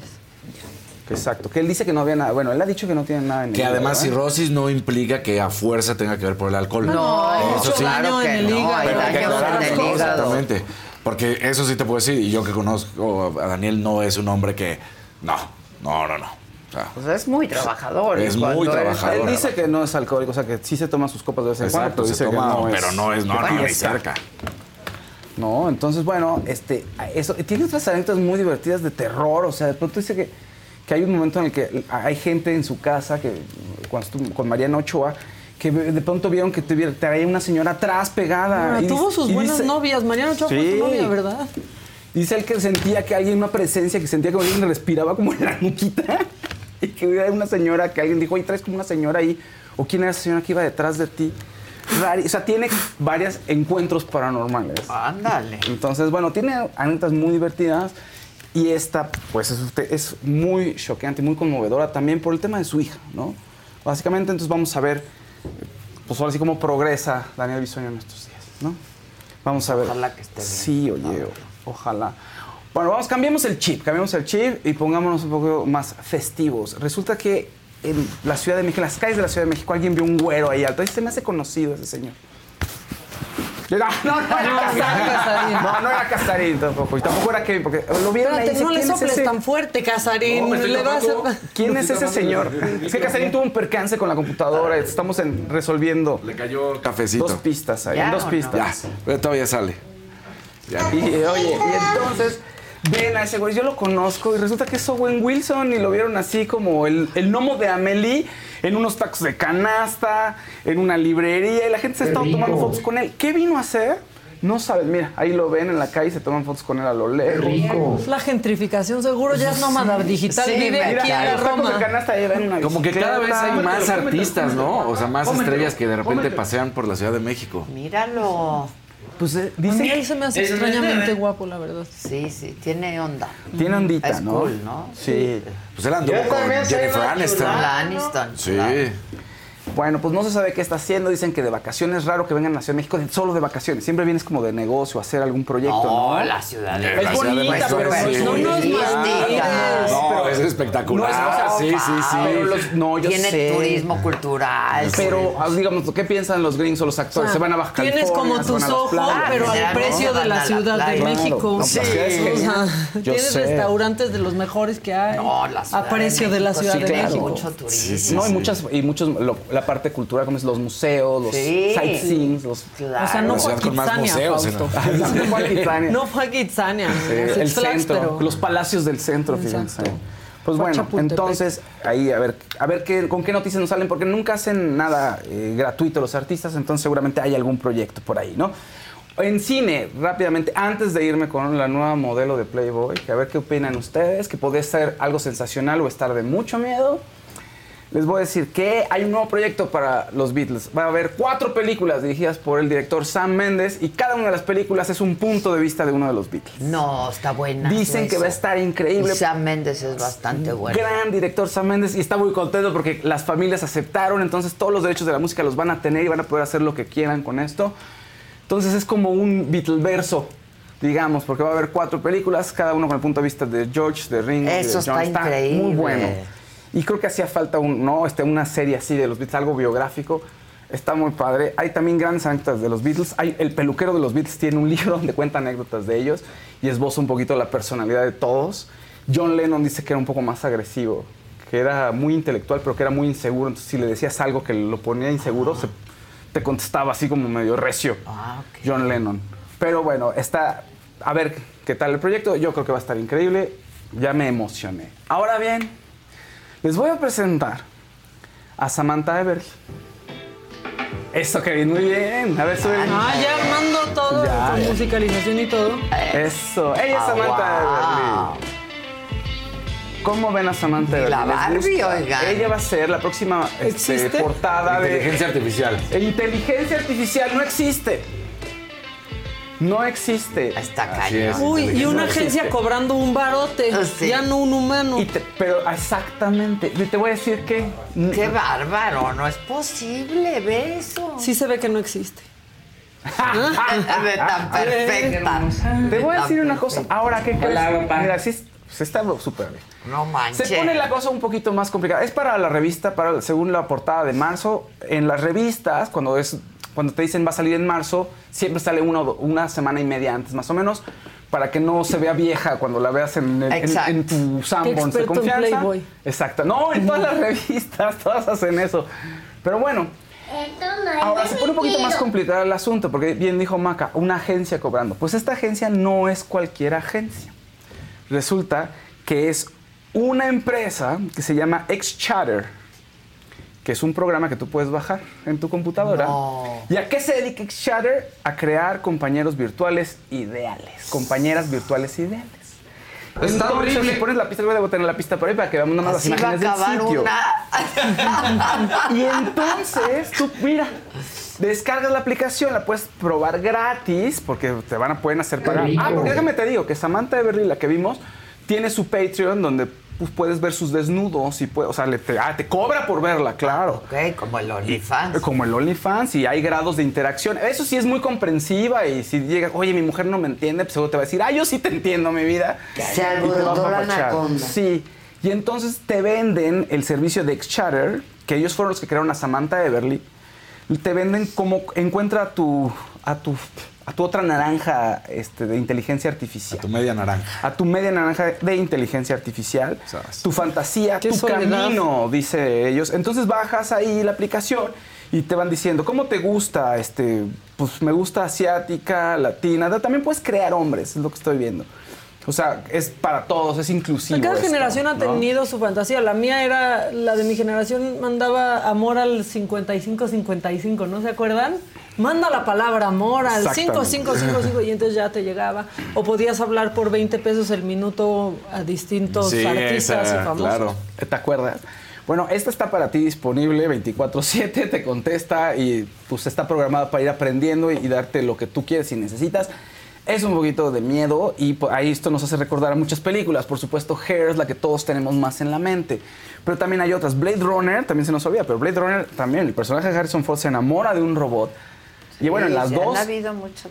Sí, es un personaje, es un robot. Yo creo que la película que la ¿No? que más se parece esta, porque eso no es un robot, sino es un- una imagen, sería la de Al Pacino, la de que crea a una mujer que es un es inteligencia artificial, Simón, justamente. Simón. Y ahí es justamente eso. Simulation no. Es de Al Pacino de hace, yo creo que unos como 10 años, 15 años. Del 2000. Y es, es, es no un director en decadencia, es el personaje de, de Al Pacino, es un director en decadencia y un científico que aparece en su casa con solo un ojo porque el otro lo había perdido, le dice que creando este programa especial, le dice, toma, vas a resolverlo. Y entonces se muere el científico y a partir de ahí viene toda la historia de cómo él crea a la mujer perfecta, Simón, la convierte en actriz, luego la convierte en pop singer, luego la convierte en modelo, la convierte en absolutamente todo.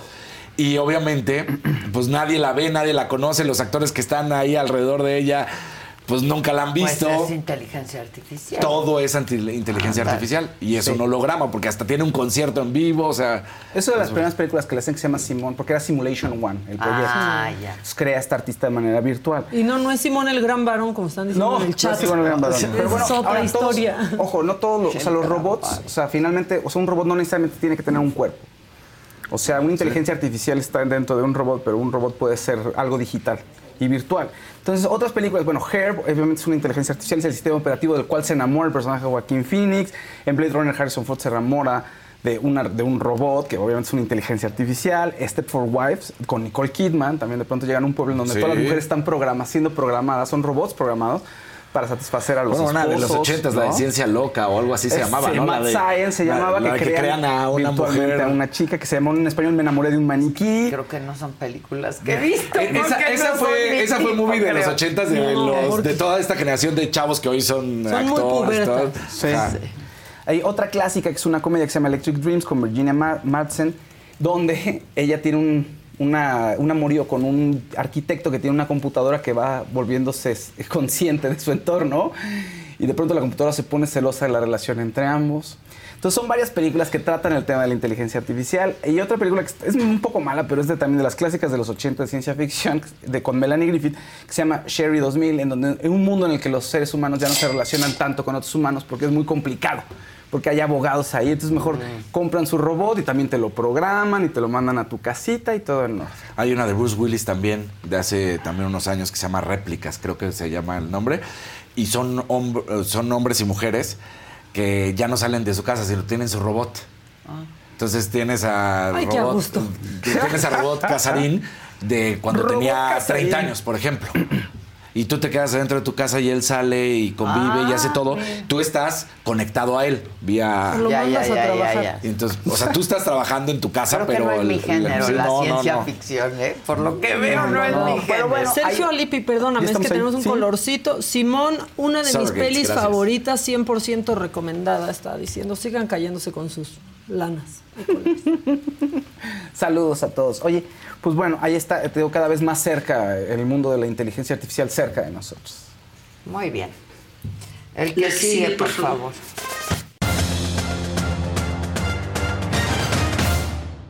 ¿Cómo andan? Feliz miércoles. Bueno, pues la verdad es que también vamos a hablar de muchos temas porque las elecciones también traen pleitos a nivel CONADE y eso lo estaremos platicando de Ana Guevara contra Paola Espinosa. El América fue un éxito rotundo en la bolsa, sin duda alguna la gente pues se hinchó de barro, hay que decirlo. Eh, una cuestión que estaba viviéndose con Vince McMahon, con... Los de la América. Lo de la América Está impresionante. Impresionante. Porque además, ahí te va lo del América. Si quieres, arrancamos de una vez. El América, ayer se hace la presentación, por supuesto. Pero se decía en un momento, el certificado de participación ordinario, el CPO, iba a arrancar en 2 pesos con 59 centavos. Esa era la acción de salida del América. lo que se decía. A la mera hora, cuando se da el banderazo, termina ¿en saliendo en ¿En qué? 11.50, Ah, 11. ¿no?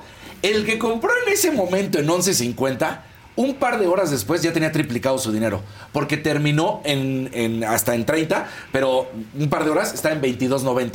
Y finaliza la acción ya, y ahorita la puedes comprar, en 29.55, 29.60, ¿no? O sea, entonces imagínate, el, que, Sí, o sea. el que inmediatamente compró, ya haya comprado un- una cantidad de lo que quieras, pero en 11.50 y la termina vendiendo en 30 porque la pudo haber vendido ayer Ya le mismo. ganó. Le ganó el triple. Yo ya no quiero Bitcoin ni nada. Yo le voy a invertir a, la América. Ya A la eres América. americanista otra vez. ¿Le Sí, pueden desde- apagar al aire? Desde que ganaron. O sea, ¿Está apagado? Y, y ahí podemos ver jugadoras y jugadores de la América, obviamente cuerpo directivo de la América, al propio Emilio, ahí está. Entonces, eh, este conglomerado, la verdad, lo hace espectacular. Sin duda alguna fue un éxito rotundo y va a seguir en la bolsa. El gran momento, ustedes síganle comprando, porque el- pero sí, el gran momento es ayer, que de 11.50 de salida termina en los prácticamente 30 pesos. ¿Compraste? No, no compré. Y tú dijiste aquí hay que comprar. Hay que comprar, hay que lo dije comprar. como Siento que nos avientas Es que luego a hacer Te voy a decir algo. haces. Salí de aquí, me fui corriendo al programa y ahí se dio el band- Justo estaba llegando a Azteca y ahí estaba el banderazo. Así lo estaba platicando. Imagínate quién le metió. En ese momento. Ya o sea, tiene, pues.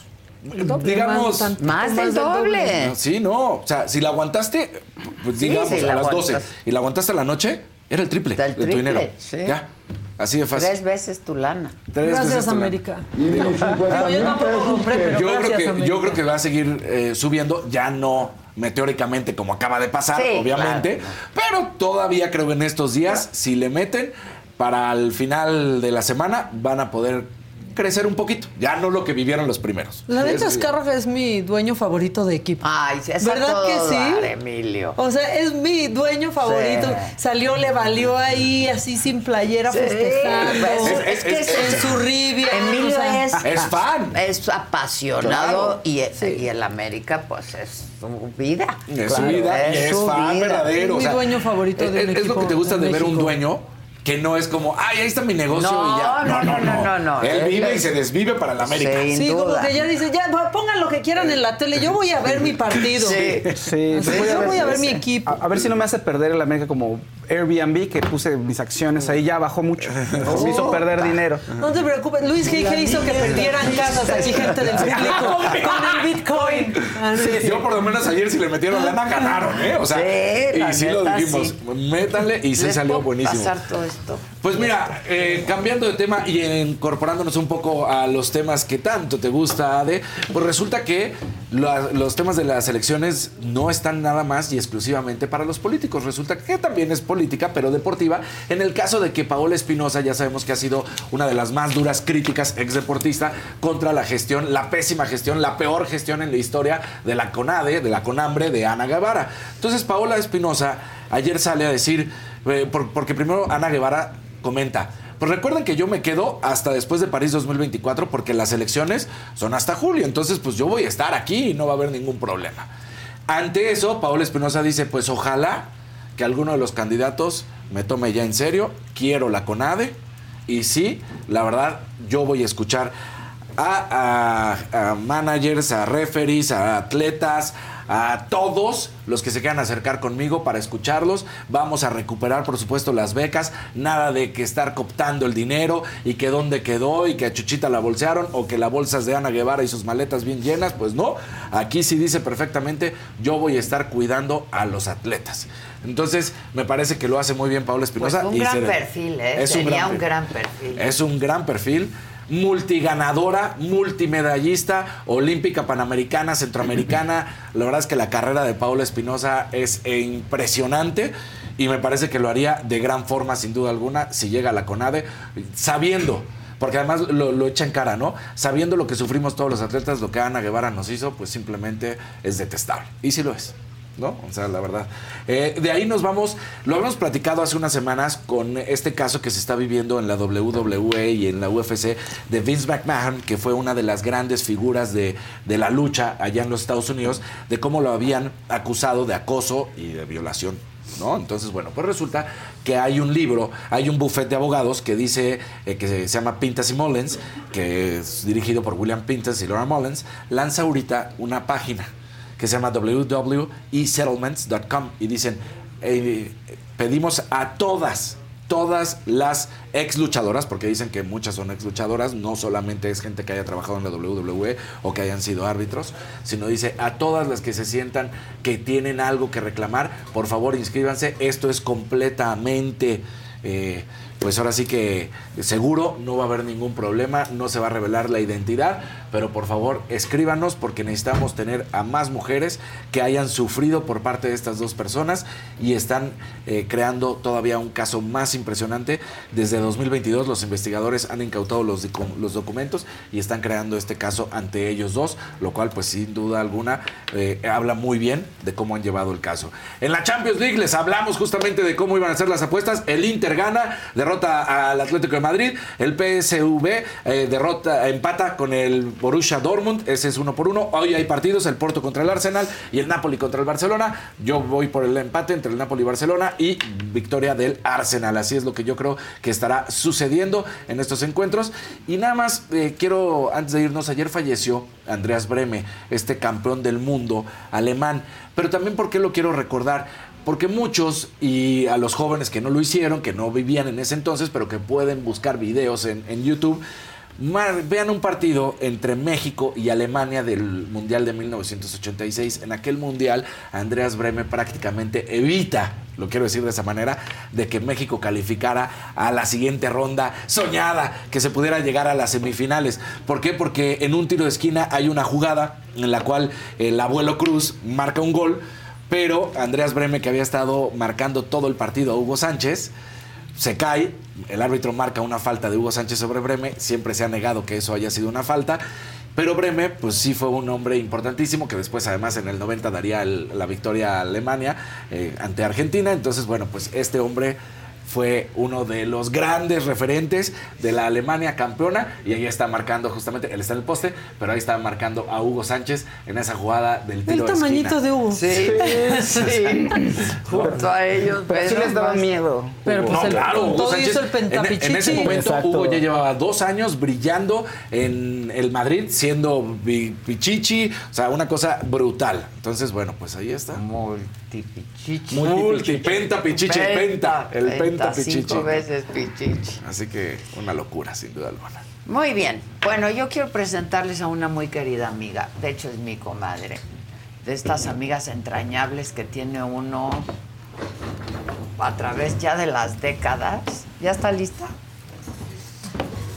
¿Qué y está ¿Qué aquí conmigo, no porque sea mi comadre y mi amiga, porque para eso nos vamos a comer. La verdad es que nunca tenemos tiempo de irnos a comer. Ella siempre me regaña que nunca tengo tiempo de que vayamos a comer. Bueno, ya ni a tomar un café. Pero, ¿cómo estás, Bacha? Me dejaron Beatriz abandonada. Rivas está aquí porque es una gran, gran, gran escritora, novelista. ¿Cómo estás, Bacha? Muy bien, ¿tú? Te saludo porque no te he visto. Desde los 17 años no nos vemos. Somos amigas desde éramos los jóvenes y bellas. Tú 17 todavía estás bella. Ay, ya- que- ya- no más. Desde los 17 años. No, hombre, antes. ¿Sí? A los 17 nos fuimos a París. Tú a los 17 Tú a yo los 18. 18, yo soy un año más grande.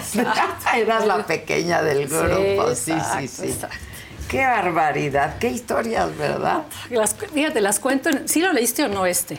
Ese, este es claro. el anterior y ahí sales. Con Ese otro ahí nombre salgo que tú yo con otro nombre, sí, porque... Pero creo que todo te reconoce, ¿eh? Por la risa, sí. Pues es que me pones ahí muy evidente, pero fueron anécdotas e historias Sí. muy divertidas, muy No divertidas. digo nada que no se pueda decir. Sí, que hay no. mucho, hay mucho, pero Que eso no se puede pero eso decir. No está aquí. Eso no está aquí. Pasamos grandes momentos y hemos pasado a través de los años que aunque no nos veamos, pues seguimos, nos seguimos el, el rastro. Y ahora con esta nueva novela, Voces en la Sombra, Beatriz Rivas, esta tengo que confesar que no la he leído. Esa claro que la leí. Pues cómo no la iba a leer. Las leo todas tus novelas, porque esta qué número es? Como la 14, la 12, ca- Guau. creo que 14. Wow, ¿qué, es-. ¿qué escribes? ¿Una al año? Como una cada año y medio, Año y cada medio. año y medio, más o menos. Sí, porque empecé a escribir hace 20, fue mi primera novela. Antes publiqué cuentos en... Eso sí me acuerdo perfecto. Entonces hace 20 mi primera y llevo 14, pues sí, cada año. Que yo me acuerdo que ibas a tu taller de literatura, Hace ¿te mil acuerdas? años. Hace mil años.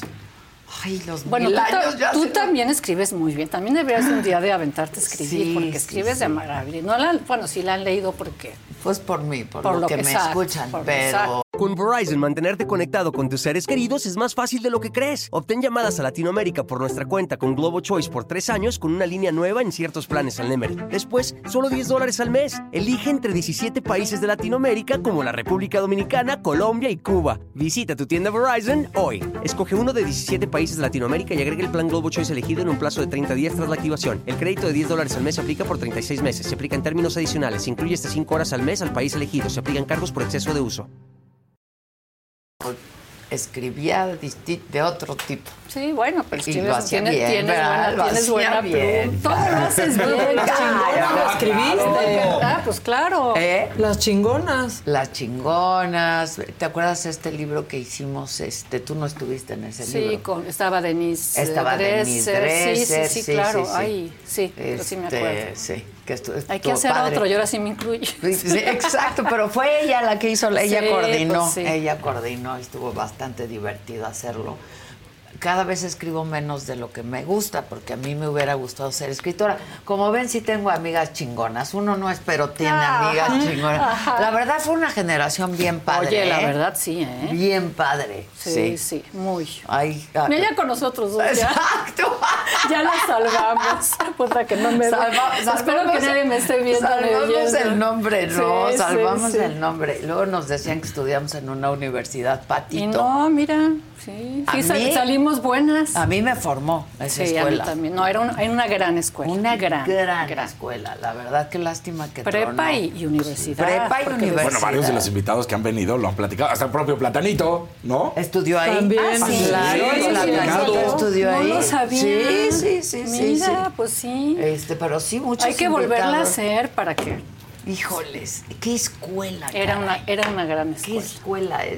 En esa época me acuerdo que llamábamos, pues era como eh, libre, ¿no? Este, abierta, como Pues una es que, escuela abierta claro. y libre. Puertas abiertas. Porque en esa época era una escuela de las pocas incluyentes, Laica. laica, El director era- filósofo. El director era Humanista. filósofo, humanista, Ateo. ateo, ¿no? El dueño no, el dueño no, No, el dueño el no, dueño pero el era del sí. Este, pero el, el director sí, los maestros brillantes, todos brillantes. No, para nosotros era un castigo no ir a la escuela. Claro. O sea, llegaba el verano y no queríamos, No que llegara queríamos, verano. no queríamos. queríamos. ir a clases, Sí, claro. sí, sí. Era cuando en realidad eran abiertas, pero se quedaban los alumnos. No, sí, porque claro, querían o estar. sea, y nos encantaba entrar a la escuela, a, a la clase de filosofía, Sí, sí, ¿no? Hasta matemáticas con Gerardo, ¿te acuerdas? Y bueno, y de repente teníamos nuestras clases en los jardines todos tirados Ajá, así. y esa era la Cada clase. uno en la panza del otro. Y en yo, por supuesto, queriendo el sol, la parte del sol, ella en la sombra. Tú en mi color, tú en el sol. Exacto, sí, sí, sí. Qué padre. No, salieron gente muy brillante. Sí, la verdad qué sí, mucha, mucha. Yo le debo mucho a esa escuela, a mis amigos, ¿no? Por eso ahora que ya te canses escuela. de este rollo, ponemos Vamos. nuestra universidad. Deberíamos de hacerlo, prepa, nuestra sí. prepa. O una universidad. Con una educación. Universidad. especializada en comunicación, creación Sí, literaria. ¿Te acuerdas? buena. Era, era este, área 4, humanidades, ¿te Yo acuerdas? estudié del área 2, estoy loca. ¿Tú estudiaste? ¿Por qué Yo estudiaste área que- 2? Tenía muchas cosas que quería hacer filosofía, pero una de esas era Veterinaria, no, ¿qué- no, hombre, ¿cómo química, bióloga? No, no, no, este quería ser neurocirujana. Ah, quería estudiar neurocirujana. Un poco Entonces- más elaborado. un poquito. Pues quién sabe. Quién sabe, ¿no? Neurocirujana. Neurocirujana, pero sí es diametralmente opuesto. No, bueno. Sí me acuerdo que te metiste a área Al 2, área claro. dos. No, yo estaba en el área 4, por supuesto. Sí, Las claro. humanidades, sí. Oye, a ver, cuéntanos voces en la sombra. Dos mujeres. Son, son realmente dos parejas.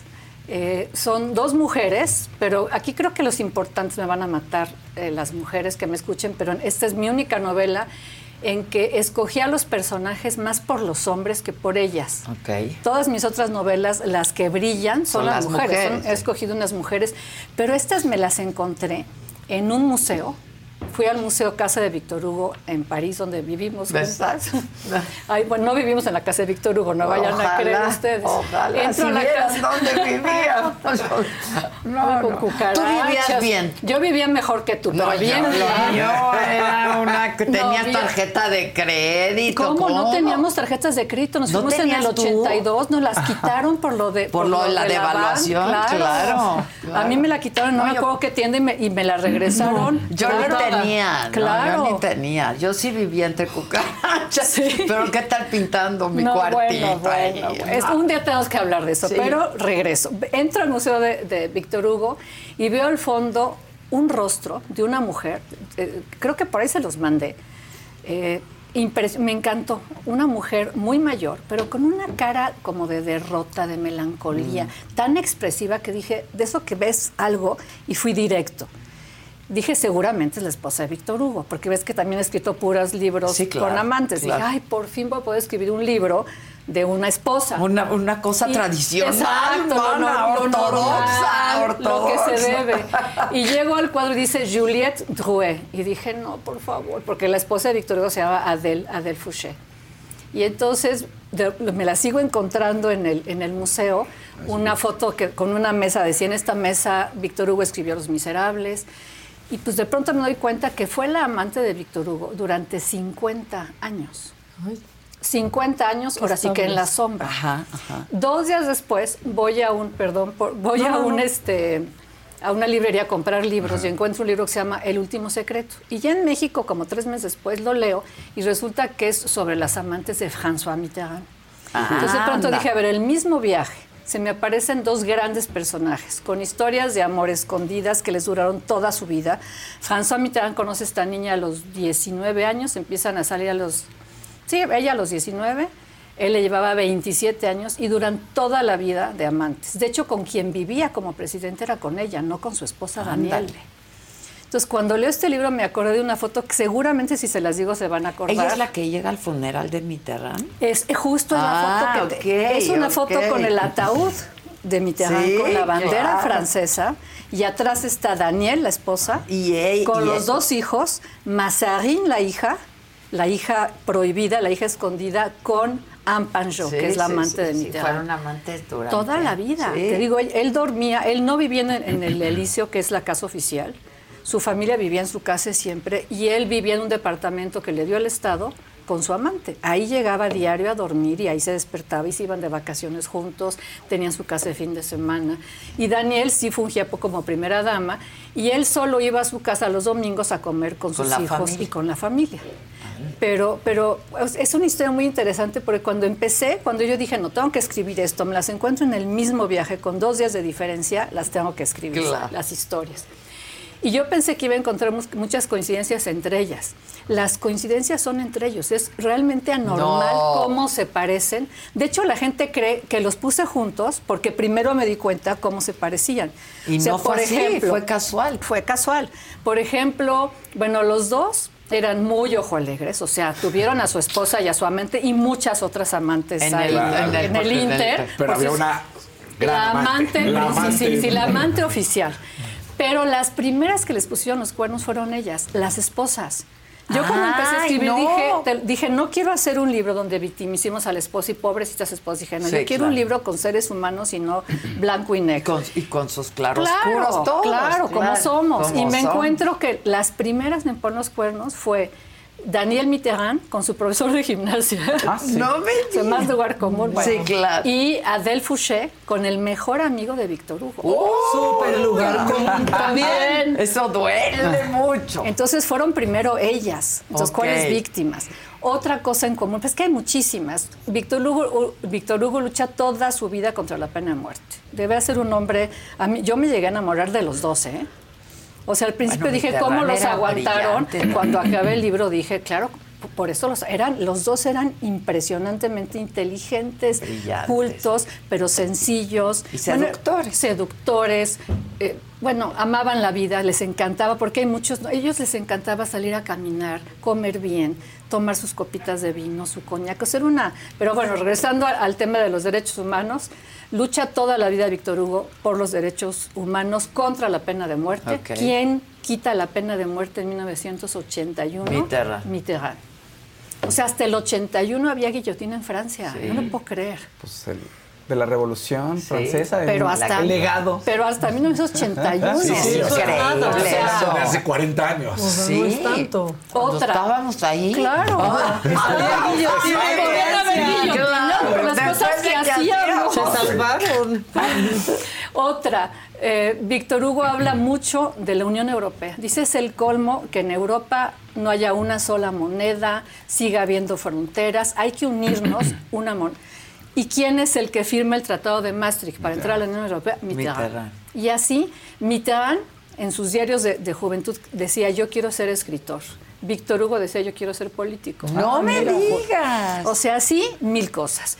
Otra cosa que me encontré de repente en la investigación, el número 19. Yo no creo en cosas raras, tú lo sabes. Pero de pronto digo, a ver, ¿por qué sale tanto el 19?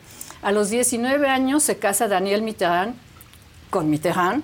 A los 19 años conoce a, su amante, amante. Anne Panjot. Eh, Víctor Hugo a los 19 años conoce a, digo, se, se casa con, con eh, Adele. Su hija, su hija mayor a quien adoraba, se muere a los 19 años ahogada en el río Sena. Ay, no. Jean Valjean, el, el, el, eh, El personaje, personaje de los miserables, personaje. se pasa 19 años En en, la cárcel. sí, claro. Víctor Hugo cuando sale al exilio, esto, esto en la vida real, se tiene que exiliar por Napoleón III, se va a vivir fuera, pasa 19 años en una isla que se llama, ay, se me acaba de olvidar, ahorita me voy a acordar.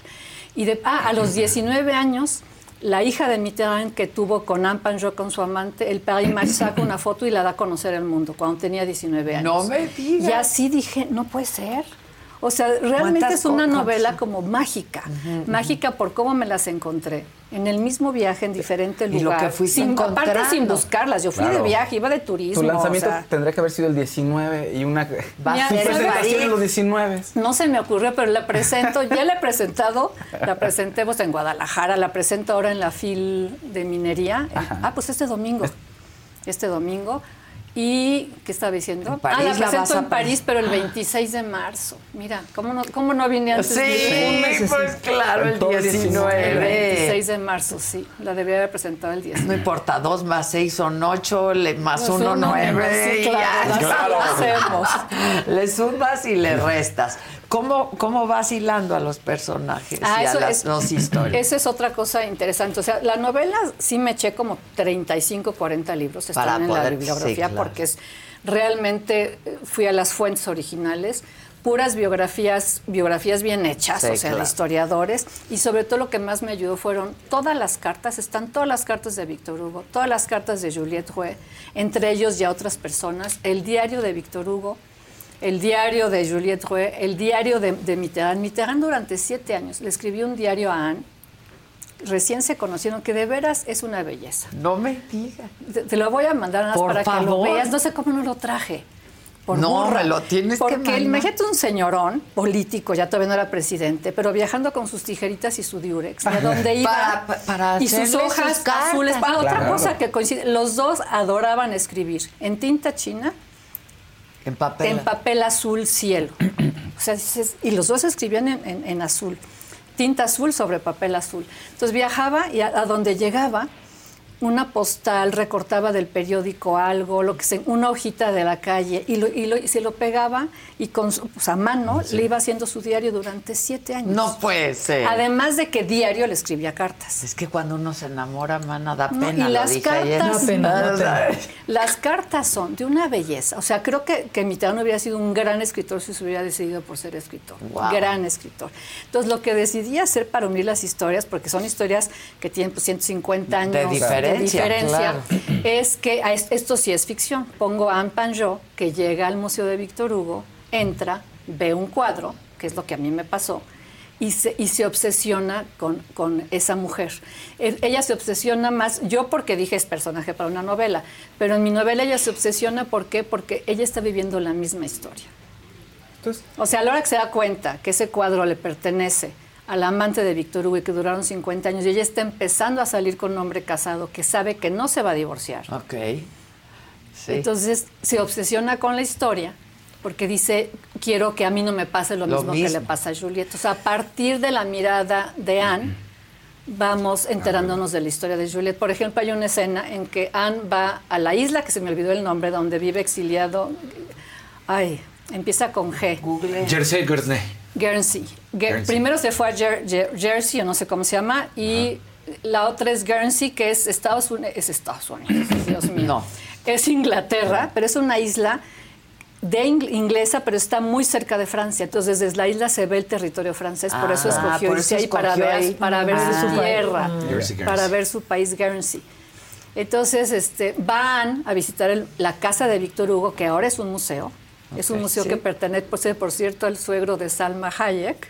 No me Él, digas. él compró Bueno, es la dueño casa de todo. Francia. Todo. De todo Francia, menos de Salma, porque yo que ella sí no se deja. No, claro que no. Entonces va Anne Panjot al museo, entra al museo y empieza a verlo, estamos en 1900, digamos, sete- 80, 83, da igual, empieza a verlo y de pronto se oyen pasos y entonces baja Víctor Hugo de su estudio, obviamente ya desaparece. O sea, si fuera cine, Sí. en ese instante nos vamos a 1800 y cacho. Corte a, A. a Víctor Hugo a bajar en su casa al salón donde están sus hijos tocando el piano con amigos. Entonces, más o menos eso es lo que hago. O sea, voy de una escena a otra. Cuando sale eh, Juliet ya del museo, le pide a, la, a la guía del museo que la lleve al árbol republicano, creo que se llama, que es un árbol que él, pu- él eh, sembró para que creciera en, en- como símbolo de, de la Unión Europea. Dice, cuando este árbol sea grande, vamos a firmar el Tratado de la Unión Europea. Entonces va al árbol y en ese momento otra vez llegamos a la escena, cuando él está sembrando el árbol, que hace una gran fiesta. Entonces va- y viene todo el tiempo del pasado al presente, presente. de una historia a la otra. Qué bonito lo platicas. Sí, impresionante. Yo ya, Ya se sacó. leer. Este. El como en el cine, si entras al pasado y- Sí, de pronto me parece como un poco hasta trágico y el tema de estas mujeres que están en las sombras, porque hay esas historias hay muchas y de los, sobre todo de los artistas les encanta la esposa, pero él realmente amó a fulanita con la que nunca se casó. Bueno, pero- Rodin, pero a- pues, claro, pero- hizo pedazos a Camille Claudel, Sí. que además era una gran escritora. Sí, pero, gran. perdón, ya te interrumpí. No, por- pero es que de pronto, o sea, esas me, me llaman mucho la atención esas figuras. O sea, que, que- o sea, querían estar ahí en las sombras, no querían, le sufrieron horrible, o al contrario, era un estatus de tanto poder que estaban a gusto no teniendo que lidiar con el artista ahí, mejor Que lo su más mujer. encargue, Ah, ¿no? No, No sé, sé, yo creo que muchas la veces las esposas agradecemos que los maridos tengan Claro, la están mano. ocupados, claro. Y de repente hasta les hablas, oye, ahí te lo porque no ¿Por qué no lo has pelado? ¿Por qué se enojaron? Arreglen las cosas. Ya sé, yo creo que en el, en el caso de esta novela, que yo pensé que me iba a encontrar similitud entre ellas, son cosas muy diferentes. So- ellas sí son muy diametralmente opuestas. A- Anne- Anne, digo, no, Anne, ah, es que me hago bolas entre Juliet, la amante de Víctor Hugo, nace y se queda huérfana, muy chiquita. Un tío por ahí la medio la recoge y la manda a un, a un, eh, a un convento. a Ah, un convento. Entonces no tiene ninguna educación, viene una familia sin recursos. Cuando sale del convento, después de estar año encerrado, lo único que sabía hacer era pues, leer, y eso sí era muy bonito. Entonces se pone de modelo de escultores, pero desnuda. Ah. Entonces, imagínate en esa época ser modelo desnuda, Sí, ya bueno. equivalía a, no Sí, puedo decir la claro. Y después además se embaraza de un escultor, que obvio no se casa con ella. Entonces además es madre soltera, estamos hablando de 1800 Sí, y cacho. sí, sí, sí. Entonces yo creo que cuando ella La a letra Vic- escarlata, o Ah, sea. además, claro. todavía el escultor le dice, oye, para que tengas de qué vivir, pues vete de actriz, eres muy guapa, en vez de casarse con ella. Le dijo Híjole, de veras, los hombres. Y entonces, este, ahí conoce a Víctor Hugo en el teatro y se enamora profundamente de él. Entonces, yo creo que ella sí lo adoraba, pero realmente fue una tabla de salvación, Claro. porque Víctor Hugo le paga su departamento, le- le- diga- digamos, la mantiene, le paga sus deudas, la mantiene toda la vida, acepta a su hija Y entonces la salva. Yo creo que esta mujer, porque además ni siquiera era buena actriz, yo creo que esta mujer, si le hubiera dicho a Víctor Hugo a la primera cambio, ya no quiero seguir siendo Claro. tu amante No y hubiera- estar en las no sombras, hubiera hecho nada. pues hubiera acabado quién sabe en dónde, porque no tenía ningún talento, pobre de veras, ni siquiera para actuar. Y la belleza, pues se acaba. acaba. Se acaba. Entonces, si vemos fotos, bueno, fotos no. Cuadros, Solo hay fotos de retratos. ella a partir de los... Sí hay fotos en blanco y negro, pero ya a partir de como de los 60 años. Pero si vemos retratos de ella de joven, era preciosa. Ya sabes, una mini cinturita, era muy bonita. Porque más- Pero no sabía actuar. No, pero además Víctor Hugo, o sea, no era como de los típicos autores del roman o sea, de los- del siglo XIX. O sea, él le iba bien. O sea, no era de esos Del que tomaba y después no tenía dinero. Ah, o sea, no, le no, iba súper ganaba- bien. le ganaba ganaba muy bien. bien. Ganaba bastante fifí. bien. De lana. Era Mucha lana. Sí, digo, tampoco era millonario, Sí, pero no, pero- vivía, digo, le alcanzaba para mantener una gran casa con su familia. Y una la casa otra, chica. su- Y la casa modesta, chica. su casa Bien chica. puesta. Ahora sí era medio hijo de la tiznada, ¿eh? No la dejaba salir sola, No. ni, a- ni de compras. No la, deja, no le dejaba ni leer su correspondencia sola. Tóxico.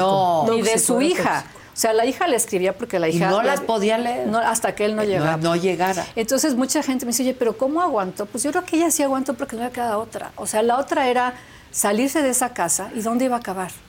Y con la hija. Ahora también, sí es Pero una- también dices que, se- que en la investigación sí se enamora de él. Digo, No, está, sí, sí. está el elemento de que dónde voy a quedar si digo que no. Sí, pero no. sí estaba enamorada. Sí, muy enamorada, pero un- es un amor, bueno, cuando lean la novela van, a ver, de esos amores que de repente se aventaban hasta la todo, la- Pasional. la, vajilla. tetera. No sé de eso. No, No, no no. sé de eso. Ella agarraba la maleta y se iba con su hermana y él iba a buscarle y le rogaba. Híjole. Ya sabes, de que te avientas todo y después besos y después otra vez te los vuelves a aventar, te vienes la madre de cosas horribles y al rato al- de ella le decía unas cosas como es que te quiero tanto, si quieres písame, soy tu alfombra y tú eres mi Dios, le decía mi Cristo, no, no unas cosas que yo decía, ay no, por favor, Dios mío, Dios mío. No. Impresionante. En el caso de Anne es otra historia. Es una mujer de familia aristocrática, provincial, muy de derechas, muy católica. Y ella pues estaba destinada a ser esposa de un niño, ahora sí, fifi, tener su casita con su jardincito, sus perritos, cocinar Ajá. rico.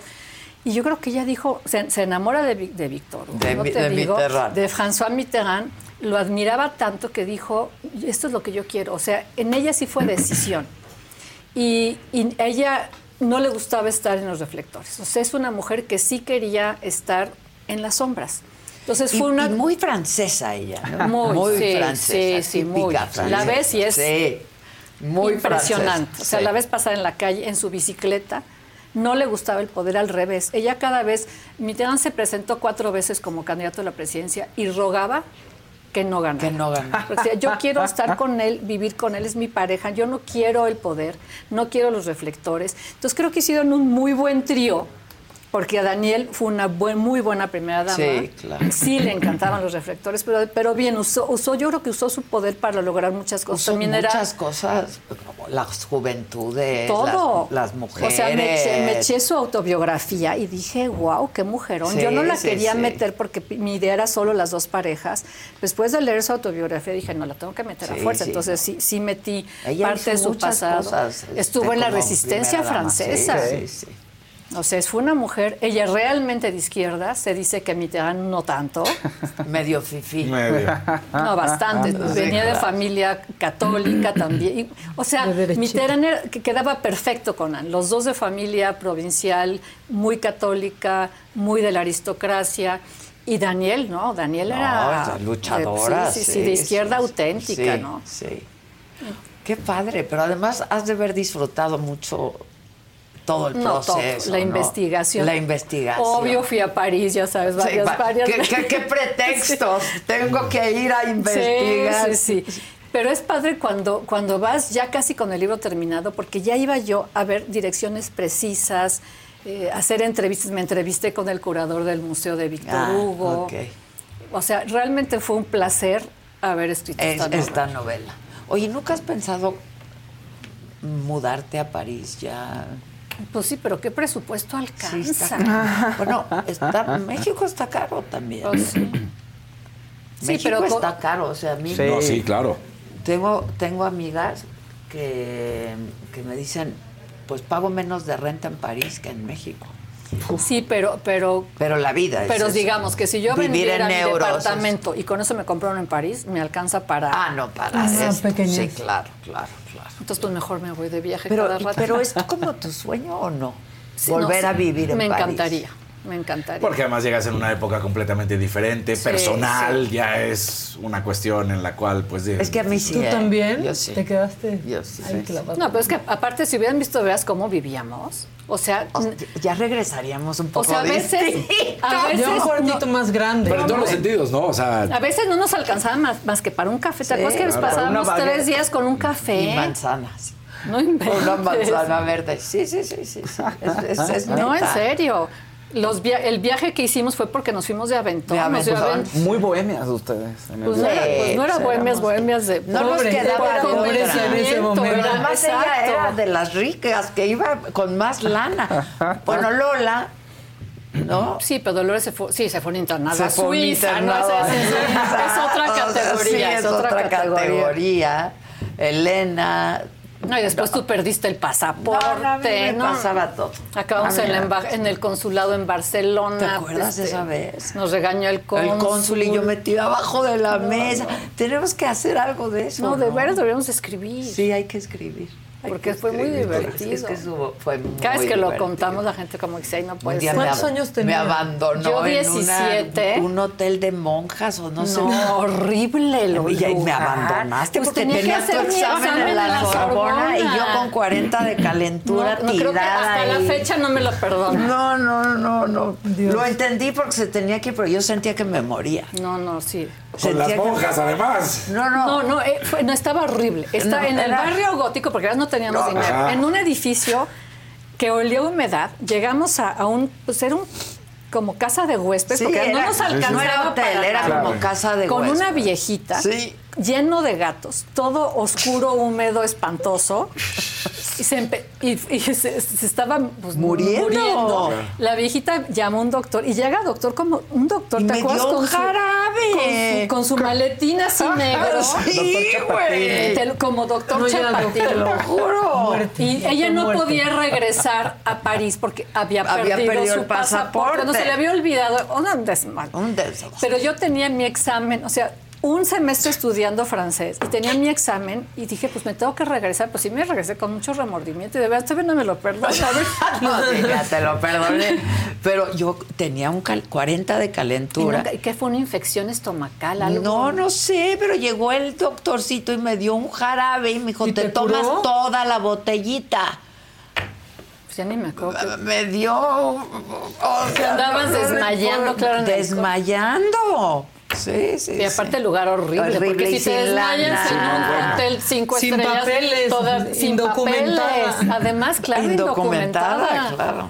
Sí, sí. El, sí. que no- el señor que nos dio aventón, que era el embajador de España en Bélgica, ¿va? Sí. Y pasó por París así, entonces aventón. Con Verizon, mantenerte conectado con tus seres queridos es más fácil de lo que crees. Obtén llamadas a Latinoamérica por nuestra cuenta con Globo Choice por tres años con una línea nueva en ciertos planes al Nemery. Después, solo 10 dólares al mes. Elige entre 17 países de Latinoamérica como la República Dominicana, Colombia y Cuba. Visita tu tienda Verizon hoy. Escoge uno de 17 países de Latinoamérica y agrega el plan Globo Choice elegido en un plazo de 30 días tras la activación. El crédito de 10 dólares al mes se aplica por 36 meses. Se aplica en términos adicionales. Se incluye hasta 5 horas al mes al país elegido. Se aplican cargos por exceso de uso. No, no, no. Ya, ya cuando llegamos a España ya nos, ya nos quería tirar del coche. Sí, ¿de por qué la subí? Y yo a él, porque, porque su- No te Julio dejaba Igl- no me dejaba fumar. Julio Iglesias, ya, yo ya decía, otra canción más de Julio Iglesias. Todo el papel El mismo cassette de Julio Iglesias vez.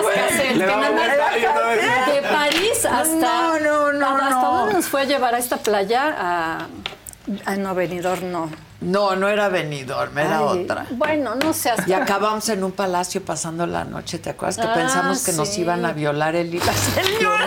pusimos un pusimos un mueble en la En la puerta. No, bueno, ya, será. nos está más un libro. No, no. lean nuestra próxima Exacto, novela hay que escribirla, pero por lo pronto hay que leer Voces en la Sombra, Beatriz Rivas, que es una mujer brillante, y ya la, la escucharon. Imagínense si platicando es escribiéndolo es más. Este, Y pues nada, ya está a la venta en todos lados. Ya, ya, ya. Ya. Ya Su se está marido es agotando, de Francisco. Martín Moreno. Los dos platican increíblemente No, ya padre. están diciendo aquí que ya quieren una plática de los dos. Yo ya les dije que O sea, hagamos un programa. Yo ya te dije que tengo una idea Mira, para un programa vamos que va a pasar un fin de madre. semana juntas, entonces Órale. podemos platicar ahora. Sí, seguro vas a tener mucho tiempo ese fin de semana en particular, pero bueno. No, sí voy a tener. Está bien, ¿Qué está día bien. llegas? El viernes. Ahí está, sí voy a tener. Entonces ahí podemos Órale, platicar y platicar largo. En el sol, como me gusta tú en la Yo sombra. sombra. Oye, además vivo aquí No a dos se nota, cuadras y ¿verdad? no- de veras, sí, Te esta es, que- muy es queja, queja pública que nunca puede comer conmigo ni desayunar, ni, aunque sea un, un día a, las, a, la, a la una de la mañana. Me- Vivo me aquí cer- regaña. Vivo a hacer plantón aquí. Eso voy a ven, hacer. Once y media, once cuarenta. ya. Eso voy a hacer, me parece buena idea. Me, re- me dice, ya no trabajes tanto, de Pues verdad. Ya, sí. no- ya voy a empezar. Hoy en la regadera estaba pensando que empecé a trabajar en el 85. Entonces, Fíjate, yo en el 86. ¿Y te acuerdas dónde trabajaba? Claro. Era muy divertida cuando nos Claro. juntábamos a platicarnos Sí, sí, las cosas. claro. Ok. Y entonces en el 2025 cumplo 40 años trabajando. Entonces dije, ya voy a escribir en el 2025 porque... Hombre, ¿cómo 40? ¿Más? No, De 40, lo- 40. 40. Sí, Sí, sí, sí. 40. Sí, Y yo- 40. ah, claro, sí, ¿verdad? Sí, 40, comadre, por favor. Perdón, o sea, perdón. ya, digo, Si apenas tenemos... lleguemos a los si 50 tenemos que años de empezar a trabajo. trabajar a los 10. Sí, yo sí. Y yo a los nueve. O sea, pero entonces hoy pensé, justo pensé en la regadera. En el 25 empiezo a escribir. No, sí. Yes. Sí, escribe. Sí, sí, sí, sí. Imagínate que escribamos un, libro ya en serio, un libro juntas. juntas, Sería Sí, un éxito. Un éxito. O por Lo menos nos divertiríamos mucho. Mucho. Voces en la sombra, no dejen de leerlo, interesante, divertido, entretenido, enriquecedor, como todo lo que haces, Bacha. Me da un gusto. Igualmente. Tengo una comadre brillante. Te veo pronto. Sí, sí. Te veo pronto. Y a ustedes, ya digo Javi Derma, a ustedes los invito a que próximamente, ah, es mañana cuando pasa, ¿no? No, que Javi hoy no, No. no viene. Ah, ¿cuándo pasa el programa de los Aguilar? Mañana, mañana. Mañana jueves a las 8 de la noche, este programa que hice con los Aguilar Pepe y Ángel Aguilar. Les va a encantar y esto es un adelanto. No había manera de pasar porque los Aguilar estaban cantando. Hoy es la primera entrevista que hacemos Ángel y yo juntos. ¿Juntos? ¿Con quién mejor que contigo? Y es muy difícil decirle a los hijos cuando algo no les está saliendo muy bien, ¿no? ¿Puedo contestarle? Sí. Es la primera vez que hablamos de esto, ¿eh? Después de La Sevilla. verdad, sí. Es la primera sí. vez que se habla. A ver, cuente. Y yo no tengo bronca en hablarlo. ¿Tú manejas tu lana? No bien. No, a ver. no, no. Oye, a todo esto, ¿sí tienes novio? Pues, a ver, ¿qué dijo tu Satanás, mamá? quítate. Va de retro. Em, Fiesta Americana Travel Tea presentó.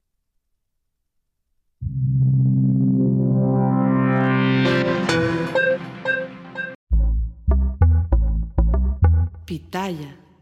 Con Verizon, mantenerte conectado con tus seres queridos es más fácil de lo que crees. Obtén llamadas a Latinoamérica por nuestra cuenta con Globo Choice por tres años con una línea nueva en ciertos planes al Nemery. Después, solo 10 dólares al mes. Elige entre 17 países de Latinoamérica como la República Dominicana, Colombia y Cuba. Visita tu tienda Verizon hoy. Escoge uno de 17 países de Latinoamérica y agrega el plan Globo Choice elegido en un plazo de 30 días tras la activación. El crédito de 10 dólares al mes se aplica por 36 meses. Se aplica en términos adicionales. Se incluye hasta 5 horas al mes al país elegido. Se aplican cargos por exceso de uso.